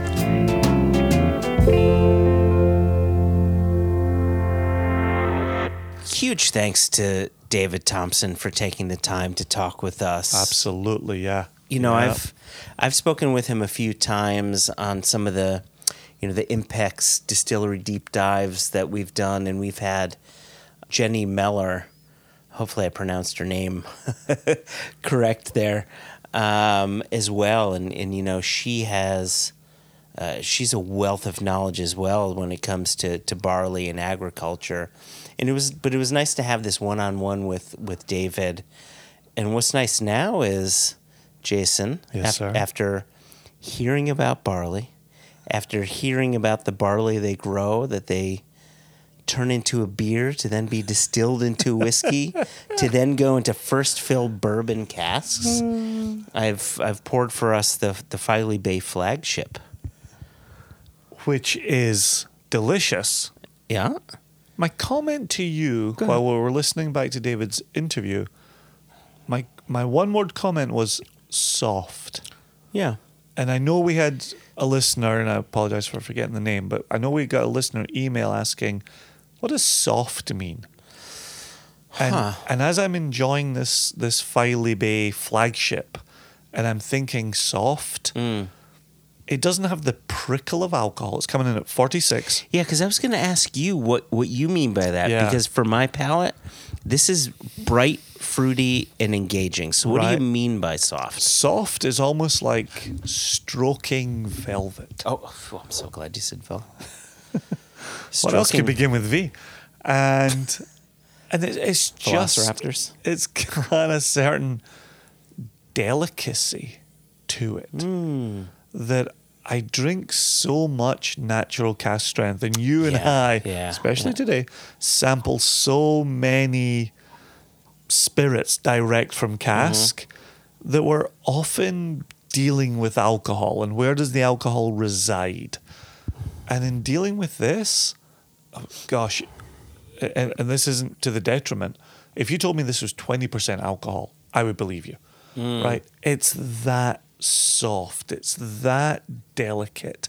It's that easy across the palate. Drink. You're talking to drinkability. And there we Yeah, go. there go. There You're we go. Hashtag please drink the whole bottle responsibly. yeah, it's you know for for me, and I've I visited this whiskey, and I've revisited this whiskey, and I've revisited this whiskey because it is a slightly more delicate whiskey. It's interesting to taste it within different contexts. Makes sense. right? So if you're if you're like us and and we wake and we do cask selections and your palate's quite bright and alert then, that's when this is a fruit bomb. Mm-hmm. It's just gorgeous and delectable. And, and Bikram Singh from Norfolk Wine and Spirits, that's what he talks about, right? It's the the fruitiness of the Filey Bay. But tonight, I, I agree with you. It's it's it's softer. It's almost e. It, it's quite. E- uh, I just watched you finish your glass. it's quite easy. It doesn't mean that it's simple. No, it's not simple in the slightest. It's not simple. No, no. There's there's great grain presence from it. We talked in the last episode. We'll return to this in an email that we're Mm. about to cover here. We talked about that cereal note that can run through Irish whiskey from the unmalted Yeah, barley. Yeah, yeah, sure. This definitely has a cereal note that runs across the palate, but it's not from unmalted barley. It's from nice, clean, crisp cereal barley. I can really get behind that. Mm. And if if you can double check for me, I feel like there's a lot of bourbon maturation happening here. Yeah, it's it's one hundred percent bourbon. Okay. Yeah, sorry Okay, if I that- didn't. I thought I mentioned that, but I, I'm yeah. I'm tuning in and out of what you're saying. Who you me? hey, wow. uh, but wow, this is what happens when we go to Monk's Cafe. Hey. It's it's got that clean presence to it. And and you were saying this a moment ago, the brightness, the fruitiness. For me, the cereal notes are all bright and alive and in your face. And there's no cask maturation getting in the way of that. There's only cask maturation heightening that. I like everything you said. Uh, and I'm not even going to do a yes and. I'm, I'm That's what I going. was thinking. I'm going to do a yes, and I have a question for you. Oh, okay. That sounds like a yes and. It is a yes and, but yes and question. Nosing this and tasting this, From my empty glass, continue. I'll pour you. I'm going to pour you something really nice. More Filey Bay, by the way. Okay. Um, I like seeing you in person. isn't that nice? I don't say that every day. Go easy. uh, I hope it's just for logistical purposes. Um, would you peg this as an English whiskey, as a Yorkshire whiskey? No, no. What would you would you peg it as anything? what, would you peg it as? Oh, it's such a it's a good question, but it's a loaded question mm. based on the the answer here. Listen, I think we've reached a point with world single malts mm-hmm. that so many people are digging the single malt category mm. that it's not a question of is that and not not that you said this, but it's not a question of is that as good as a Scotch or does that remind you of a Scotch region? It's much more just a that's a good single malt. Yeah, I, I was asking more. Uh, the question that I was asking is somewhat similar to a story that we've told many times. Mm-hmm. When we were at Cadenhead's warehouse and they poured us something blind. Cadenhead's gone. Yep. And I'd said, "Oh, I don't think that this is Scotch whiskey. This is Yeah. from another country, Yeah, yeah, right?" yeah, yeah. It was, it was a fantastic single malt. It Yeah. ended up being a Paul John. My point is, as you nose and taste this, Yeah. would you tie it to world whiskey? Would you maybe say, "Oh, I wonder if this is a Scotch whiskey"? Like, wh- where do you think you you'd go with that? That's that's where I was laughing earlier upon your first asking of this question, which was I could probably go lowland on this, lowland scotch, mm-hmm. or I could go for an unsherried Speyside. Just wait until you taste the next Filey Bay. I'm going to have to ask you that question all over again. And so the the fact that David proudly says this is Yorkshire whiskey, I'm a hundred percent there with him. There you go. Right, as we cover the world category and we name all of these countries, throw Yorkshire in there as well. Yep. Right. Yeah. Like I'm totally on board with that. I, I he's got no qualms with me. Uh, I just know that it was delicious, and you're asking me questions over my empty glass. What's next as we as we transition here?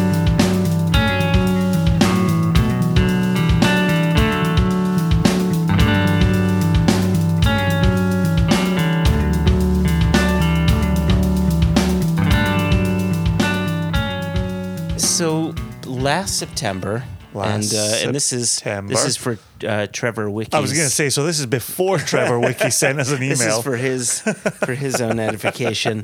Uh, September, sorry, September 2022. uh huh. I was with the Impex team, and we went out to the United Kingdom. I've heard of it. Hold on, I got to just open this. And open it, he did. I see a UK duty tax stamp on the back of this. While we were at the Spirit of Yorkshire Distillery, Slight bore, thank you. uh, do you need more? I'll be coming back for more, don't you Trust worry. me, I don't think you need more. Um, they had in their distillery shop their 2022 Yorkshire Day bottling. So this is this is one of 1500 bottles, Okay. 55% alcohol, Okay. And oh jeez, I don't have the. Do I have the canister? Yeah, you just threw it on the bed over there. Oh, I did. Look Uh, at that. apparently, Jason. someone else doesn't need any more. Go easy. Oh, I think I just burped into the can. Oh, into the- Lord. Listeners, I do apologize on behalf of Joshua, oh man, it doesn't even say. who's been a, Jason. he's now just wandering around Well, this is this is it's. talking to himself. Oh, here we go. Here we go. He's found the answer. Jason, go easy. It says uh, only 1,500 bottles released. You know what? I'm gonna let you guess the cask, the cask types on this one. How's that? There's two cask types. Okay. Can you can you? Because I know Jess loves this. Can you explain the color? Can you describe the color of the whiskey to the? Well, we're in a, we're to in the a listeners. dark corner of our hotel room here, but it, it's a it's a pleasing darker amber, depending what it's put up against. It almost becomes a little sanguine. I would argue that it's likely as dark as any Glenfarclas, Glendronach, Glenallachie, Tamdhu, Aberlour. So the two the two ca- is it two butts? Uh, it doesn't. it's fifteen hundred. It's fifteen hundred bottles 1,500 from bottles. two casks. So no, no, no. It doesn't say two casks. It just explains the two different Oh, cask types, okay. and it just says, So there could be hoggies "Oh shit, of this. Jason." it's three cask types. Hey, we got answers. So All it right. says X blank, X blank, and X blank casks. Here, I'm going to read this for our listeners. Yorkshire single malt whiskey, only 1,500 bottles released from carefully selected X blank, X blank, and X blank blank casks. Oh my gosh. Specifically for Yorkshire Day Oh 2022. Rich and spicy with flavors of dried fruits, cinder toffee. You need to talk to me about that. Okay. Boiled sweets. You need to talk to me about that That's as just well. hard candy. Oh, just like boiled candy. Yeah. okay, got it. Hard candy. Hard candies. Yeah. Uh, and orange zest, Yep. natural color, non-chill filtered, fifty-five percent alcohol. This is wild. Absolutely wild. Yes, yes, I would yes, yes, yes, yes, yes. drink this every day and twice on Sunday. That it's got a gingerbread quality to it Mm. that makes me incredibly happy. And by that I, I don't mean gingerbread as in gingerbread man cookies, either for those in America or those who are big fans of Shrek, the movie, or the musical, but gingerbread as in so you know banana bread. Yeah. We in the UK we have gingerbread. So it's like a soft. Yeah, yeah, yeah. Yeah, really delicious, made with golden syrup. Like really rich, goes great with custard. Oh, Abs- one of my personal favorites. Uh, does your mom have a recipe? You just keep my mom out of your mouth. She gave me her recipe for her tatty scones. She did oh, indeed, have and I told her he's not in the family. I don't know why you're doing this. I am now. So, so let me ask you this first question: yeah. Is there going to be a cask type here that I would never guess? No, you would guess all of these cask types. I would argue that two of the cask types will be obvious. The third cask type, may not be so obvious, but once you once I tell you what that is, unless you guess it before that, you would say, "Oh yeah, okay, I can see that." All right. So I would say PX, Oloroso, and Sauterne. Okay, so you got the Oloroso right. Okay. So there's no PX in this. There's no PX right, given the richness of this. Wow. So so dear listeners, Uh-huh. For flagship, Uh-huh. you compared Filey Bay flagship to potentially a Lowlander Mm-hmm. or a bourbon cask Speysider. Mm-hmm. Nosing this one, having tasted this one, if you were to put it within the context of Scotch whiskey, Yeah. again, right? Because that's going to be your signpost. Yeah. Those are signposts that people get. Where would you then put this? Sherried Speysider. Sherried Speysider. I okay. would even, and it could be more cask driven than spirit driven, but that spice from it, I could almost even make it a Western Highland sherried distillery. Oh, I could see that. So I wouldn't just need to keep it in Speyside. Right, and so so this is this is this is one of the things that I love so much about Spirit of Yorkshire Distillery. Now, I will be very honest with you in saying that I don't know exactly which spirit was in which cask, but they produce two different spirit types, which David talked about in the interview, Yeah. where you're dealing with double distilled and then sometimes double distilled with a bit of column distillation for a lighter style. And so I don't know what was in these casks, but I wonder if it was just the straight up double column, uh, sorry, double pot stilled. Uh huh.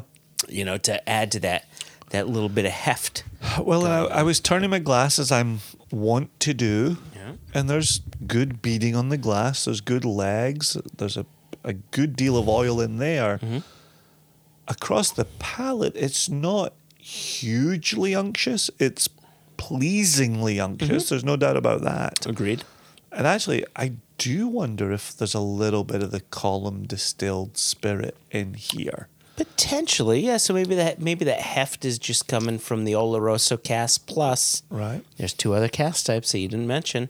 Do you want me to mention them? I, I'd be very surprised if they stuck a bourbon cask in here. So there's a bit of bourbon cask in there. Okay. Okay. Wow, that Oloroso's doing the heavy lifting.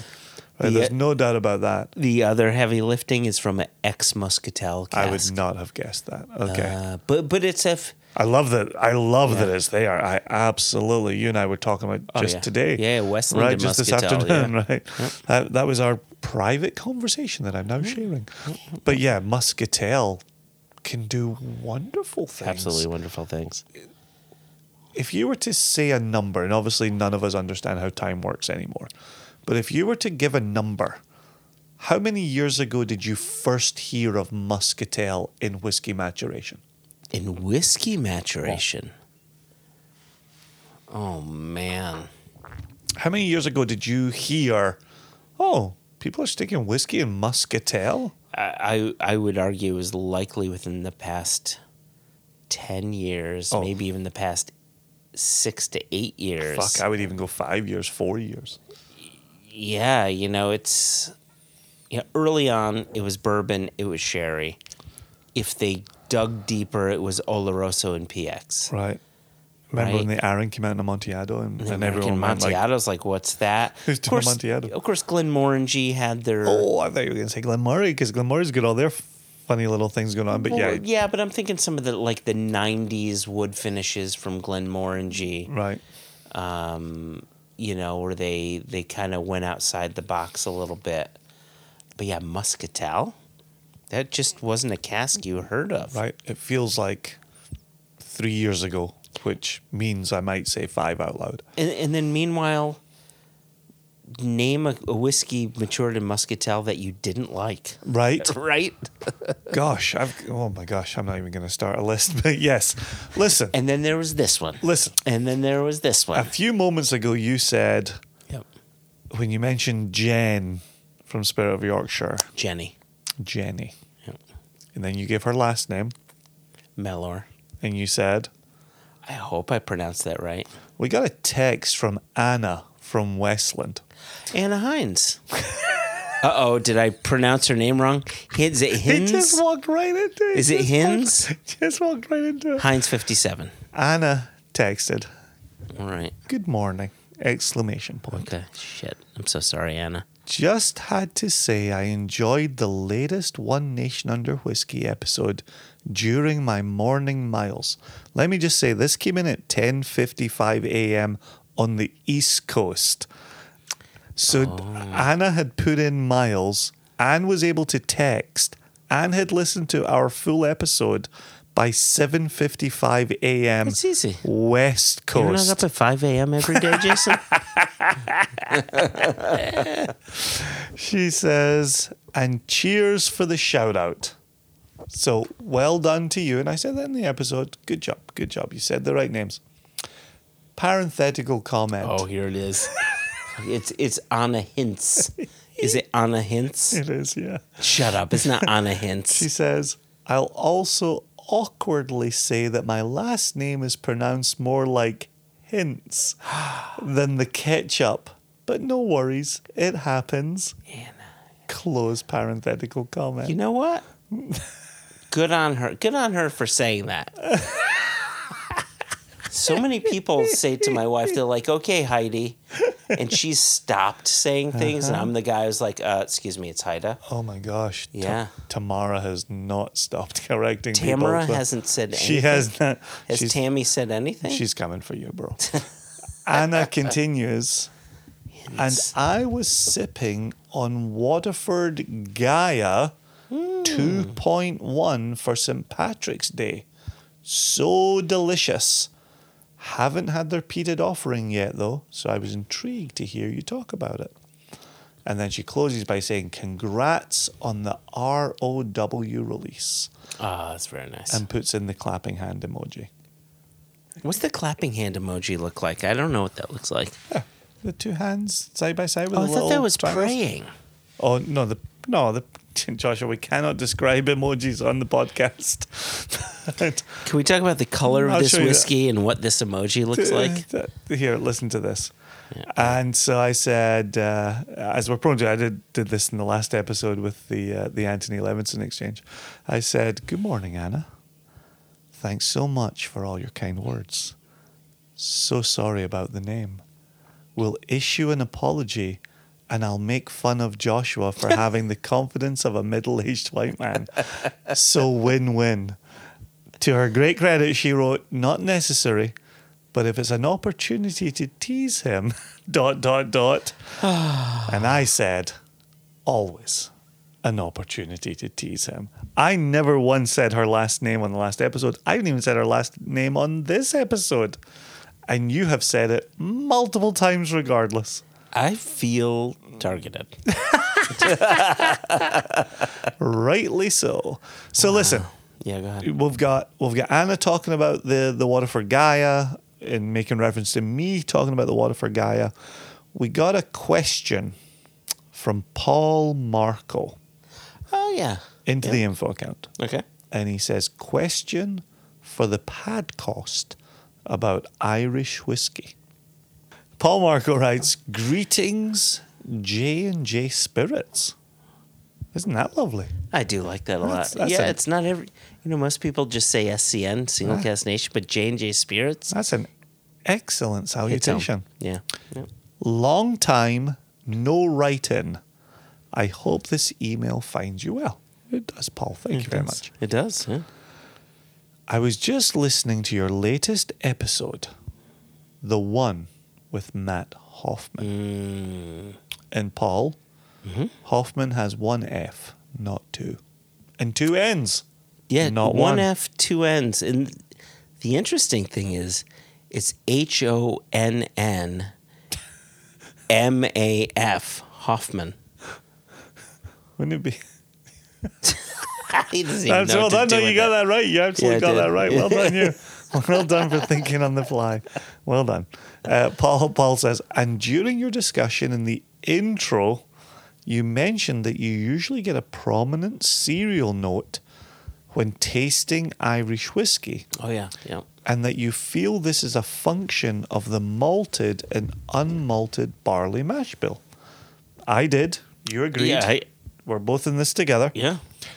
Whenever I have this style of Irish whiskey, I always seem to get a prominent metallic note on the nose Yep. and palate. Do you get this note as well? If so, do you think the metallic note is also a function of the malted, unmalted mixture? Or is my brain wired in such a way that cereal just equals metallic? Thanks so much for the amazing spirits and excellent podcasting. Hmm. Still looking forward to that upcoming worm tub episode, by the way. Winky face. Cheers, Paul. So there you go, Joshua. Is this metallic note that Paul Marco is experiencing cereal or something besides? I don't know if it's cereal related. However, I, I thought that I mentioned it in that Matt Hofmann episode. Maybe I didn't. But when it comes to pot still whiskeys, Uh-huh. I always get this coppery note. It's like sucking on a penny. Yeah. I think I might have encouraged you to edit that out of the oh, final maybe you did. Maybe you did. the final podcast. You just didn't want me mentioning sucking on anything. It was too real. Too real. But yeah, I th- oh look at that. Your your glass is empty, Jason. Hmm. Let's let's fix that. Please. Um, for the man yeah. who said I had too much. yeah. So I hold on. so this it's the I, soundtrack for our day. I love hearing that. Uh, Cheers. That you got it. Um, that Paul is. Marco. I thought Do you I, were, do I I thought you were to, do I have to name? Do you have to give him a full name check? I just wanted you to say someone's name correctly. Marco Paul. Marco Polo. Oh, Jason, don't you do that. Speaking of names, there's something I want to say afterwards. But listen, uh, it, it's so nice to hear, uh, Paul Marco, it's so nice to hear you say Paul Marco. that you get this. Paul Marco Polo. Paul Marco. Stop it. It's so nice to hear you say that you get this this metallic note because it was a note that I've always gotten. And I think Jason, you may have mentioned it at one time. Uh-huh. You know, you and I have have palates that click. And and and quite often even if you're not using the words, I know how to decipher some of your words and sort of translate them into what my palate's doing and things like that. And so it's nice to hear someone whose palate I don't necessarily know say a similar thing. Yeah, that, that sort of metallic note coming through. But here's the the essential follow up All right. is if we don't think the metallic means cereal, mm-hmm. where is that metallic note coming from? I've got I've got no clue. I, I wouldn't necessarily say that I don't think it comes from cereal. All I would say is I don't know if it comes from cereal. However, the only place well, let me hold on. I'm, I'm sort of thinking aloud. Uh-huh. The only place I've ever tasted it is within Irish whiskey. However, Uh-huh. I've tasted it also in West Cork and Cooley, Oh, which is single malt. So it's interesting that you do the single malt within Ireland because I was going to say I do sometimes get that copper penny note in Scotch. So where do you get? So it's so, so that's a good thing, right? Right. So now we're I don't think it's okay. the mash bill. right. So where do you get that that sucking a copper penny I note in Scotch whiskey? I sometimes wonder if it's from dried out casks. Hmm. Is that the sound Scooby Doo makes when Shaggy makes a good point? Um, Because it happens so rarely. Shaggy, even even Scooby's Sh- got a. Shaggy's full of good points. I will go to the death for that man. Um, yeah, I, I just I wonder if it's an incomplete maturation that sometimes delivers that copper penny note to it, or even immature whiskey can sometimes have that copper note quality But I get to it. it. I get it in Redbreast 12. Yeah. Uh, is is 12 year old I had this whiskey conversation. immature? I had this conversation with Ollie. He really likes Redbreast 12. He As- as thinks he the should. It's 15 good is whiskey. better, And I agree with him. right? But he's a he's a big fan of the 12, and there's not incomplete. I don't- I don't think it's a bad maturation note. happening there. I don't think it's a bad no. I've just only experienced it, or at least acknowledged it within Irish whiskey. Yeah, I, I just think if you took a Scotch whiskey and you put it in a really dried out sherry cask, you could get a copper penny note from it. All right. Well, it's funny that you bring up Ollie's name. So I think if there's one person, Should I get his name out of my mouth? no, you keep his name in your mouth. I think if there's if there's anyone I would trust to have knowledge with regards to is that connected Yeah. to a, a leaky cask or an emptier cask or whatever, like Or a- Ollie or a would- dried out or a dried out cask. cask. Thank you. I couldn't think of what you said, so I just started Classic. fucking saying shit. Um, Thank God Like- one of us is here for precision. come again? Moving on. Yeah, but it, it would be Ollie. Ollie would be the one. Right. If he said, "Oh, it's because of X, Y, and Z," it's like Ollie said that, so it's X, Y, and Z. Well, ha- we have to get him back on soon because we want to talk about progress with Import na Yep. And we want to talk about Tormore as well, We yeah. want to talk about what he's experiencing in the warehouse sure. over there. Oh, Oh, one hundred percent. God knows he's sitting alone in the Highlands so many nights that he can come on a podcast. We can have a chitty chatty with him. Do you know? do you know how much Tormore he Oh. has? I do. Are we re- revealing? It's more Tormore. Oh, painful, painful. Here's another email. How are we doing Oh, on time? yeah, I don't know. I don't have my garage band running. Oh, jeez, so we're we're okay. We got a little time, but go ahead. Have- have we but been- do your email, and Yeah. there's there's something that I wanted to bring up. All right. And, and I think it's actually quite important. We should have brought this up a year and a half ago. Oh, God. You say things like that and have no idea what's going to come of it all. Okay, you ready for this email? I was born ready. Listen closely, Joshua. I'm listening closely. Even though your name isn't used at any point, I want you to listen closely. I am listening closely. Dear J, J, and J. All right. Yeah. That that that's three J's. This is March 25th. This is Christopher Hagen, maybe Hagen, H A G E N. This is this is recent. it's Hagen. Like as in Hagen does. Confidence of a middle-aged white man. What's his first name? Uh, Christopher. what is happening right now?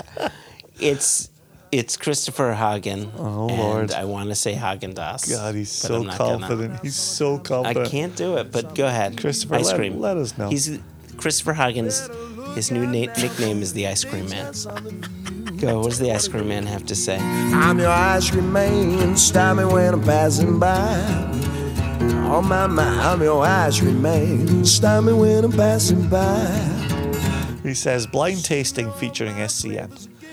Dear JJ and J, Yeah. I hosted a small blind tasting with my Scotch club last night, and two of your bottles were the most talked about of the oh, night. That's nice. Parenthetical comment. I featured the Linkwood 12 refill sherry butt retail release and the Paul John 5 close parenthetical hmm, comment. Mm-hmm. I figured the blind format would be great to eliminate any bias on the part of the group. What was the first whiskey again? It was Paul John, and what was the other one? Linkwood 12 refill sherry Ah, yes, retail yes, yes. Oh wow, yes. And then after eliminating any bias on the part of the group, he, he says lower age statements, world whiskey, etc. This is brilliant, absolutely brilliant. I led with a Linkwood 25 G&M distiller labels bottling. Those can be cracking. GM, G&M have also recently increased that ABV to 46% Lovely. on the distiller label series. Yep. Mwah. Big chef's kiss for that. I, I'm already buying some of them. I avoid them. Just because of the ABV. Absolutely. Yeah, Um, I'm already re- returning to those labels.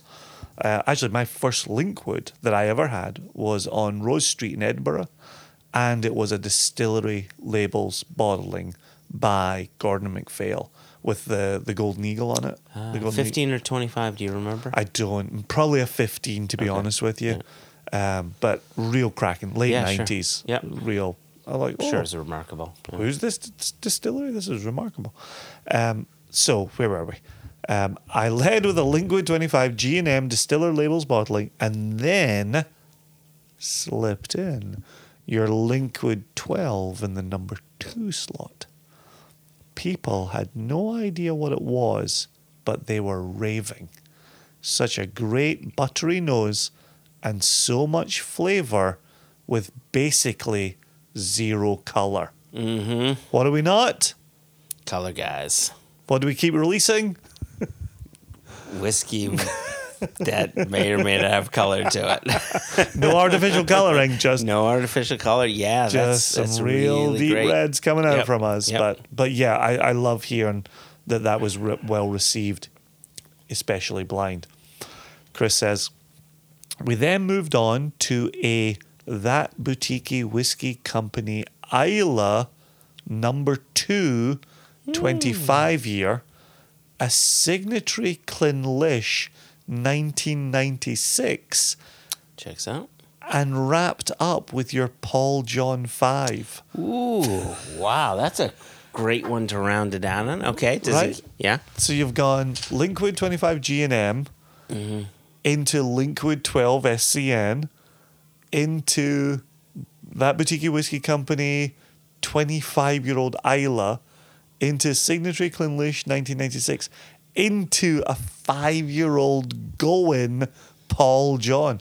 Peated. Peated. Obviously. Yep, makes sense. Right. Scottish peated barley. Ah, Chris writes The Paul John had the room imagining a small diner serving bacon and sunny side up eggs with a side of slightly burnt toast. People loved it. Interesting. That's so cool. So very, very cool. I'm just imagining a small diner serving bacon and sunny side up eggs with a side of slightly burnt toast. God, I love that. It's so great that he did that blind. Isn't that good? Isn't that great? He says, one funny note. All right. I thought there were lots of funny notes, but one funny note. Okay. After the second SCN bottle was revealed, I was jokingly accused of hosting some kind of SCN Amway party. for, for those Is that that- one of the pyramid scheme yeah, kind of things? for, for Okay. those in other parts of the country, uh, the, the idea is maybe like a, a, a Tupperware party Oh, yeah, yeah, yeah. or a, an Ann Summers party. Uh-huh. Um, Oriflame was my mum's way back in the day. What was it? Oriflame, uh, you- you- essentially just like all the rest, you would invite a bunch of friends over. You would get them in your house to sign order sheets that would pick up whatever it was you Mm-hmm. Were then trying to a sell to them. on the stuff that you wanted. And then if one of yeah. them wanted to become a seller, then you would get blah blah blah. So pyramids, pyramids. there you go. So Chris says, I'll be patiently waiting for my commission to arrive in the mail. hey, there's no crime against waiting. There's no crime against waiting. Look at that! What a nice email from the uh, from. Oh, is there more? A little bit more. Man, But in all seriousness, I think SCN may have a few more converts in the Chicago area after last night. Ah. Keep up the great work, Chris. so He didn't sign at the ice cream man, but he I didn't think sign he, at the ice cream he man. will in future. Well, that's awesome. Um, I will have to let Chris, the ice cream man, and and others know when I'm in Chicago next. It's great to see another Chicago name. So hopefully we'll see him at a, a tasting there sometime soon. That that would be really cool. Yeah, we've got such wonderful supporters in the Chicago area that yeah, I'd love to add them to that number. so there's one last thing I wanted to oh, add. oh, there was well, there was one last thing I wanted to add. fuck you know. Go ahead. This, this is a little bit more catching up. This is from February twenty fourth of Do you have this year. another email? Just as a sentence, but the sign off is so good because I was talking about Chris not signing the ice cream man. Yeah. because he hadn't received the nickname yet. Okay. I wanted to return you to Ryan Fifely, who you'll remember as Oh, the yeah, yeah, Montana Michelle, Michelle maltster. Pfeiffer's- Yeah. Michelle Uh, Pfeiffer. And on February 24, Ryan wrote in to say, Wow, I just heard the latest episode. Thanks for mentioning our project. We look forward to contributing our small part to the whiskey world. And he signed it Ryan Feifel, parentheses, not related to Michelle Pfeiffer. So it's funny that you bring that up.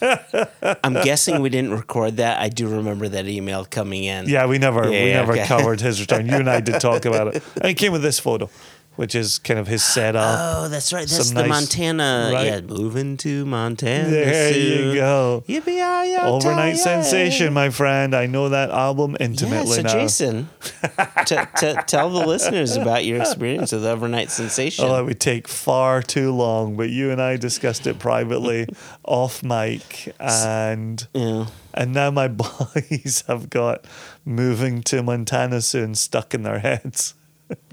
so if I could have done you any favors, it is that.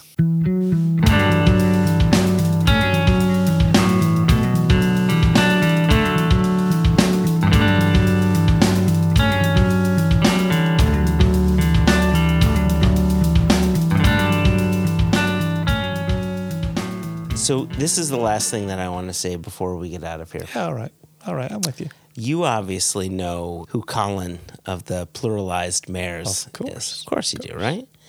And you, of course, remember the name Cameron Taylor. Of course. Yeah. So Cameron Taylor and Colin of the pluralized mares I'm with you. got together Oh. and created a One Nation Down Under Oh my god. whiskey podcast. There's a little video here. You can see it here on the. it was in the One Nation Under Whiskey Facebook group. It was on. Um, uh, it was on Instagram as well, and it was basically Cameron. In in my in my honest opinion, it was a six to twelve minute attempt. I don't know how long the video was. I was drinking at the time, Jason. It was a six to twenty-seven minute long attempt for Cameron to gain his own nickname. and if I'm being honest, I had been toying with the idea of giving Cameron a nickname for perhaps the past two years.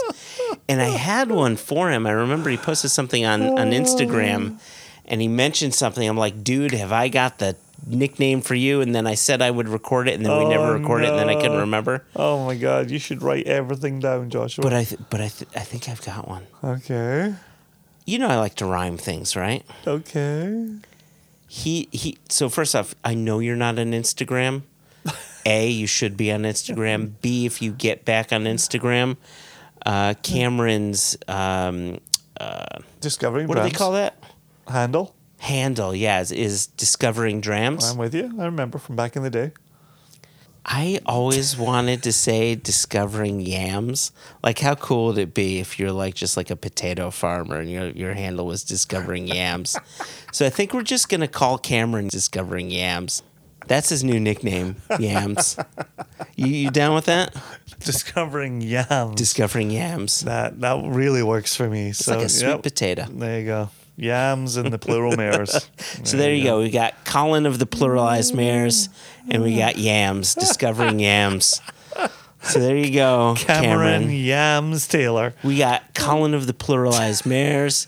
We have discovering yams, and we got the ice cream man. Oh, this has been a full episode. It has been a full It's episode. and I'm I'm still uh, you know, I think we sometimes whisper this at the end of episodes, but I'm Yes. I'm really hitting this Filey Bay hard. Because it's phenomenal, right? And this was Yorkshire Day release. Yeah, Yorkshire every every year. There's a Yorkshire Day Wow. apparently. Yeah, I didn't know that. And, I thought uh, every day was Yorkshire Day. Speak to folk from Yorkshire. every day, is Yorkshire Day. Jason, it has been an absolute pleasure recording this episode with you. It was really, it was really a joy sitting down with you and with David Thompson. That was a blast of an interview. Absolutely a blast. You know, it's it, it's one of those things where you talk to whiskey people all day long, and and you know how to talk to them. Yeah. You know the types of questions to ask them. When you're talking to someone whose life is agriculture, Yeah. you're presented with the the issue of not necessarily knowing the right question to be asking, and it it was nice to to be in that zone to to to have a completely different kind of conversation. But also how nice to to run the the Jim Swan thread Ah, through another conversation. Mm-hmm. I, I, you know, you and I could record this podcast for another thirty years. We will never have Jim Swan on it, and that's tough to come to terms with. Mm-hmm. But as we keep talking to people who keep Jim's name alive, yeah, that means a lot to me. yeah, sure. Uh, and, and means, and it means we're doing something right in this industry as well. So there you go. Mm-hmm. There you I don't want to get modeling. I want to keep enjoying this whiskey, and Wow, I'm. Jason. We're gonna hit the stop button, and crack in your veneer right there. You're, you're gonna pour. a about to little- let an emotion out. What's you're going go- on? You're gonna pour a little more whiskey for them for me, as we say. Where's your glass? You can't cheers fucking without right a glass. You numpty. It's right here. All right. All right. To David. To David. of course, to Jim, to Anna, to Trevor. Oh, gosh, Trevor from 2022. Yeah. to the ice cream man. To the ice cream man. To discovering yams. and to Paul Marco Polo. To Paul Marco Polo. And of course, Colin of the Pluralized mm-hmm. Mares. We've, we've mentioned him. Cheers. Cheers.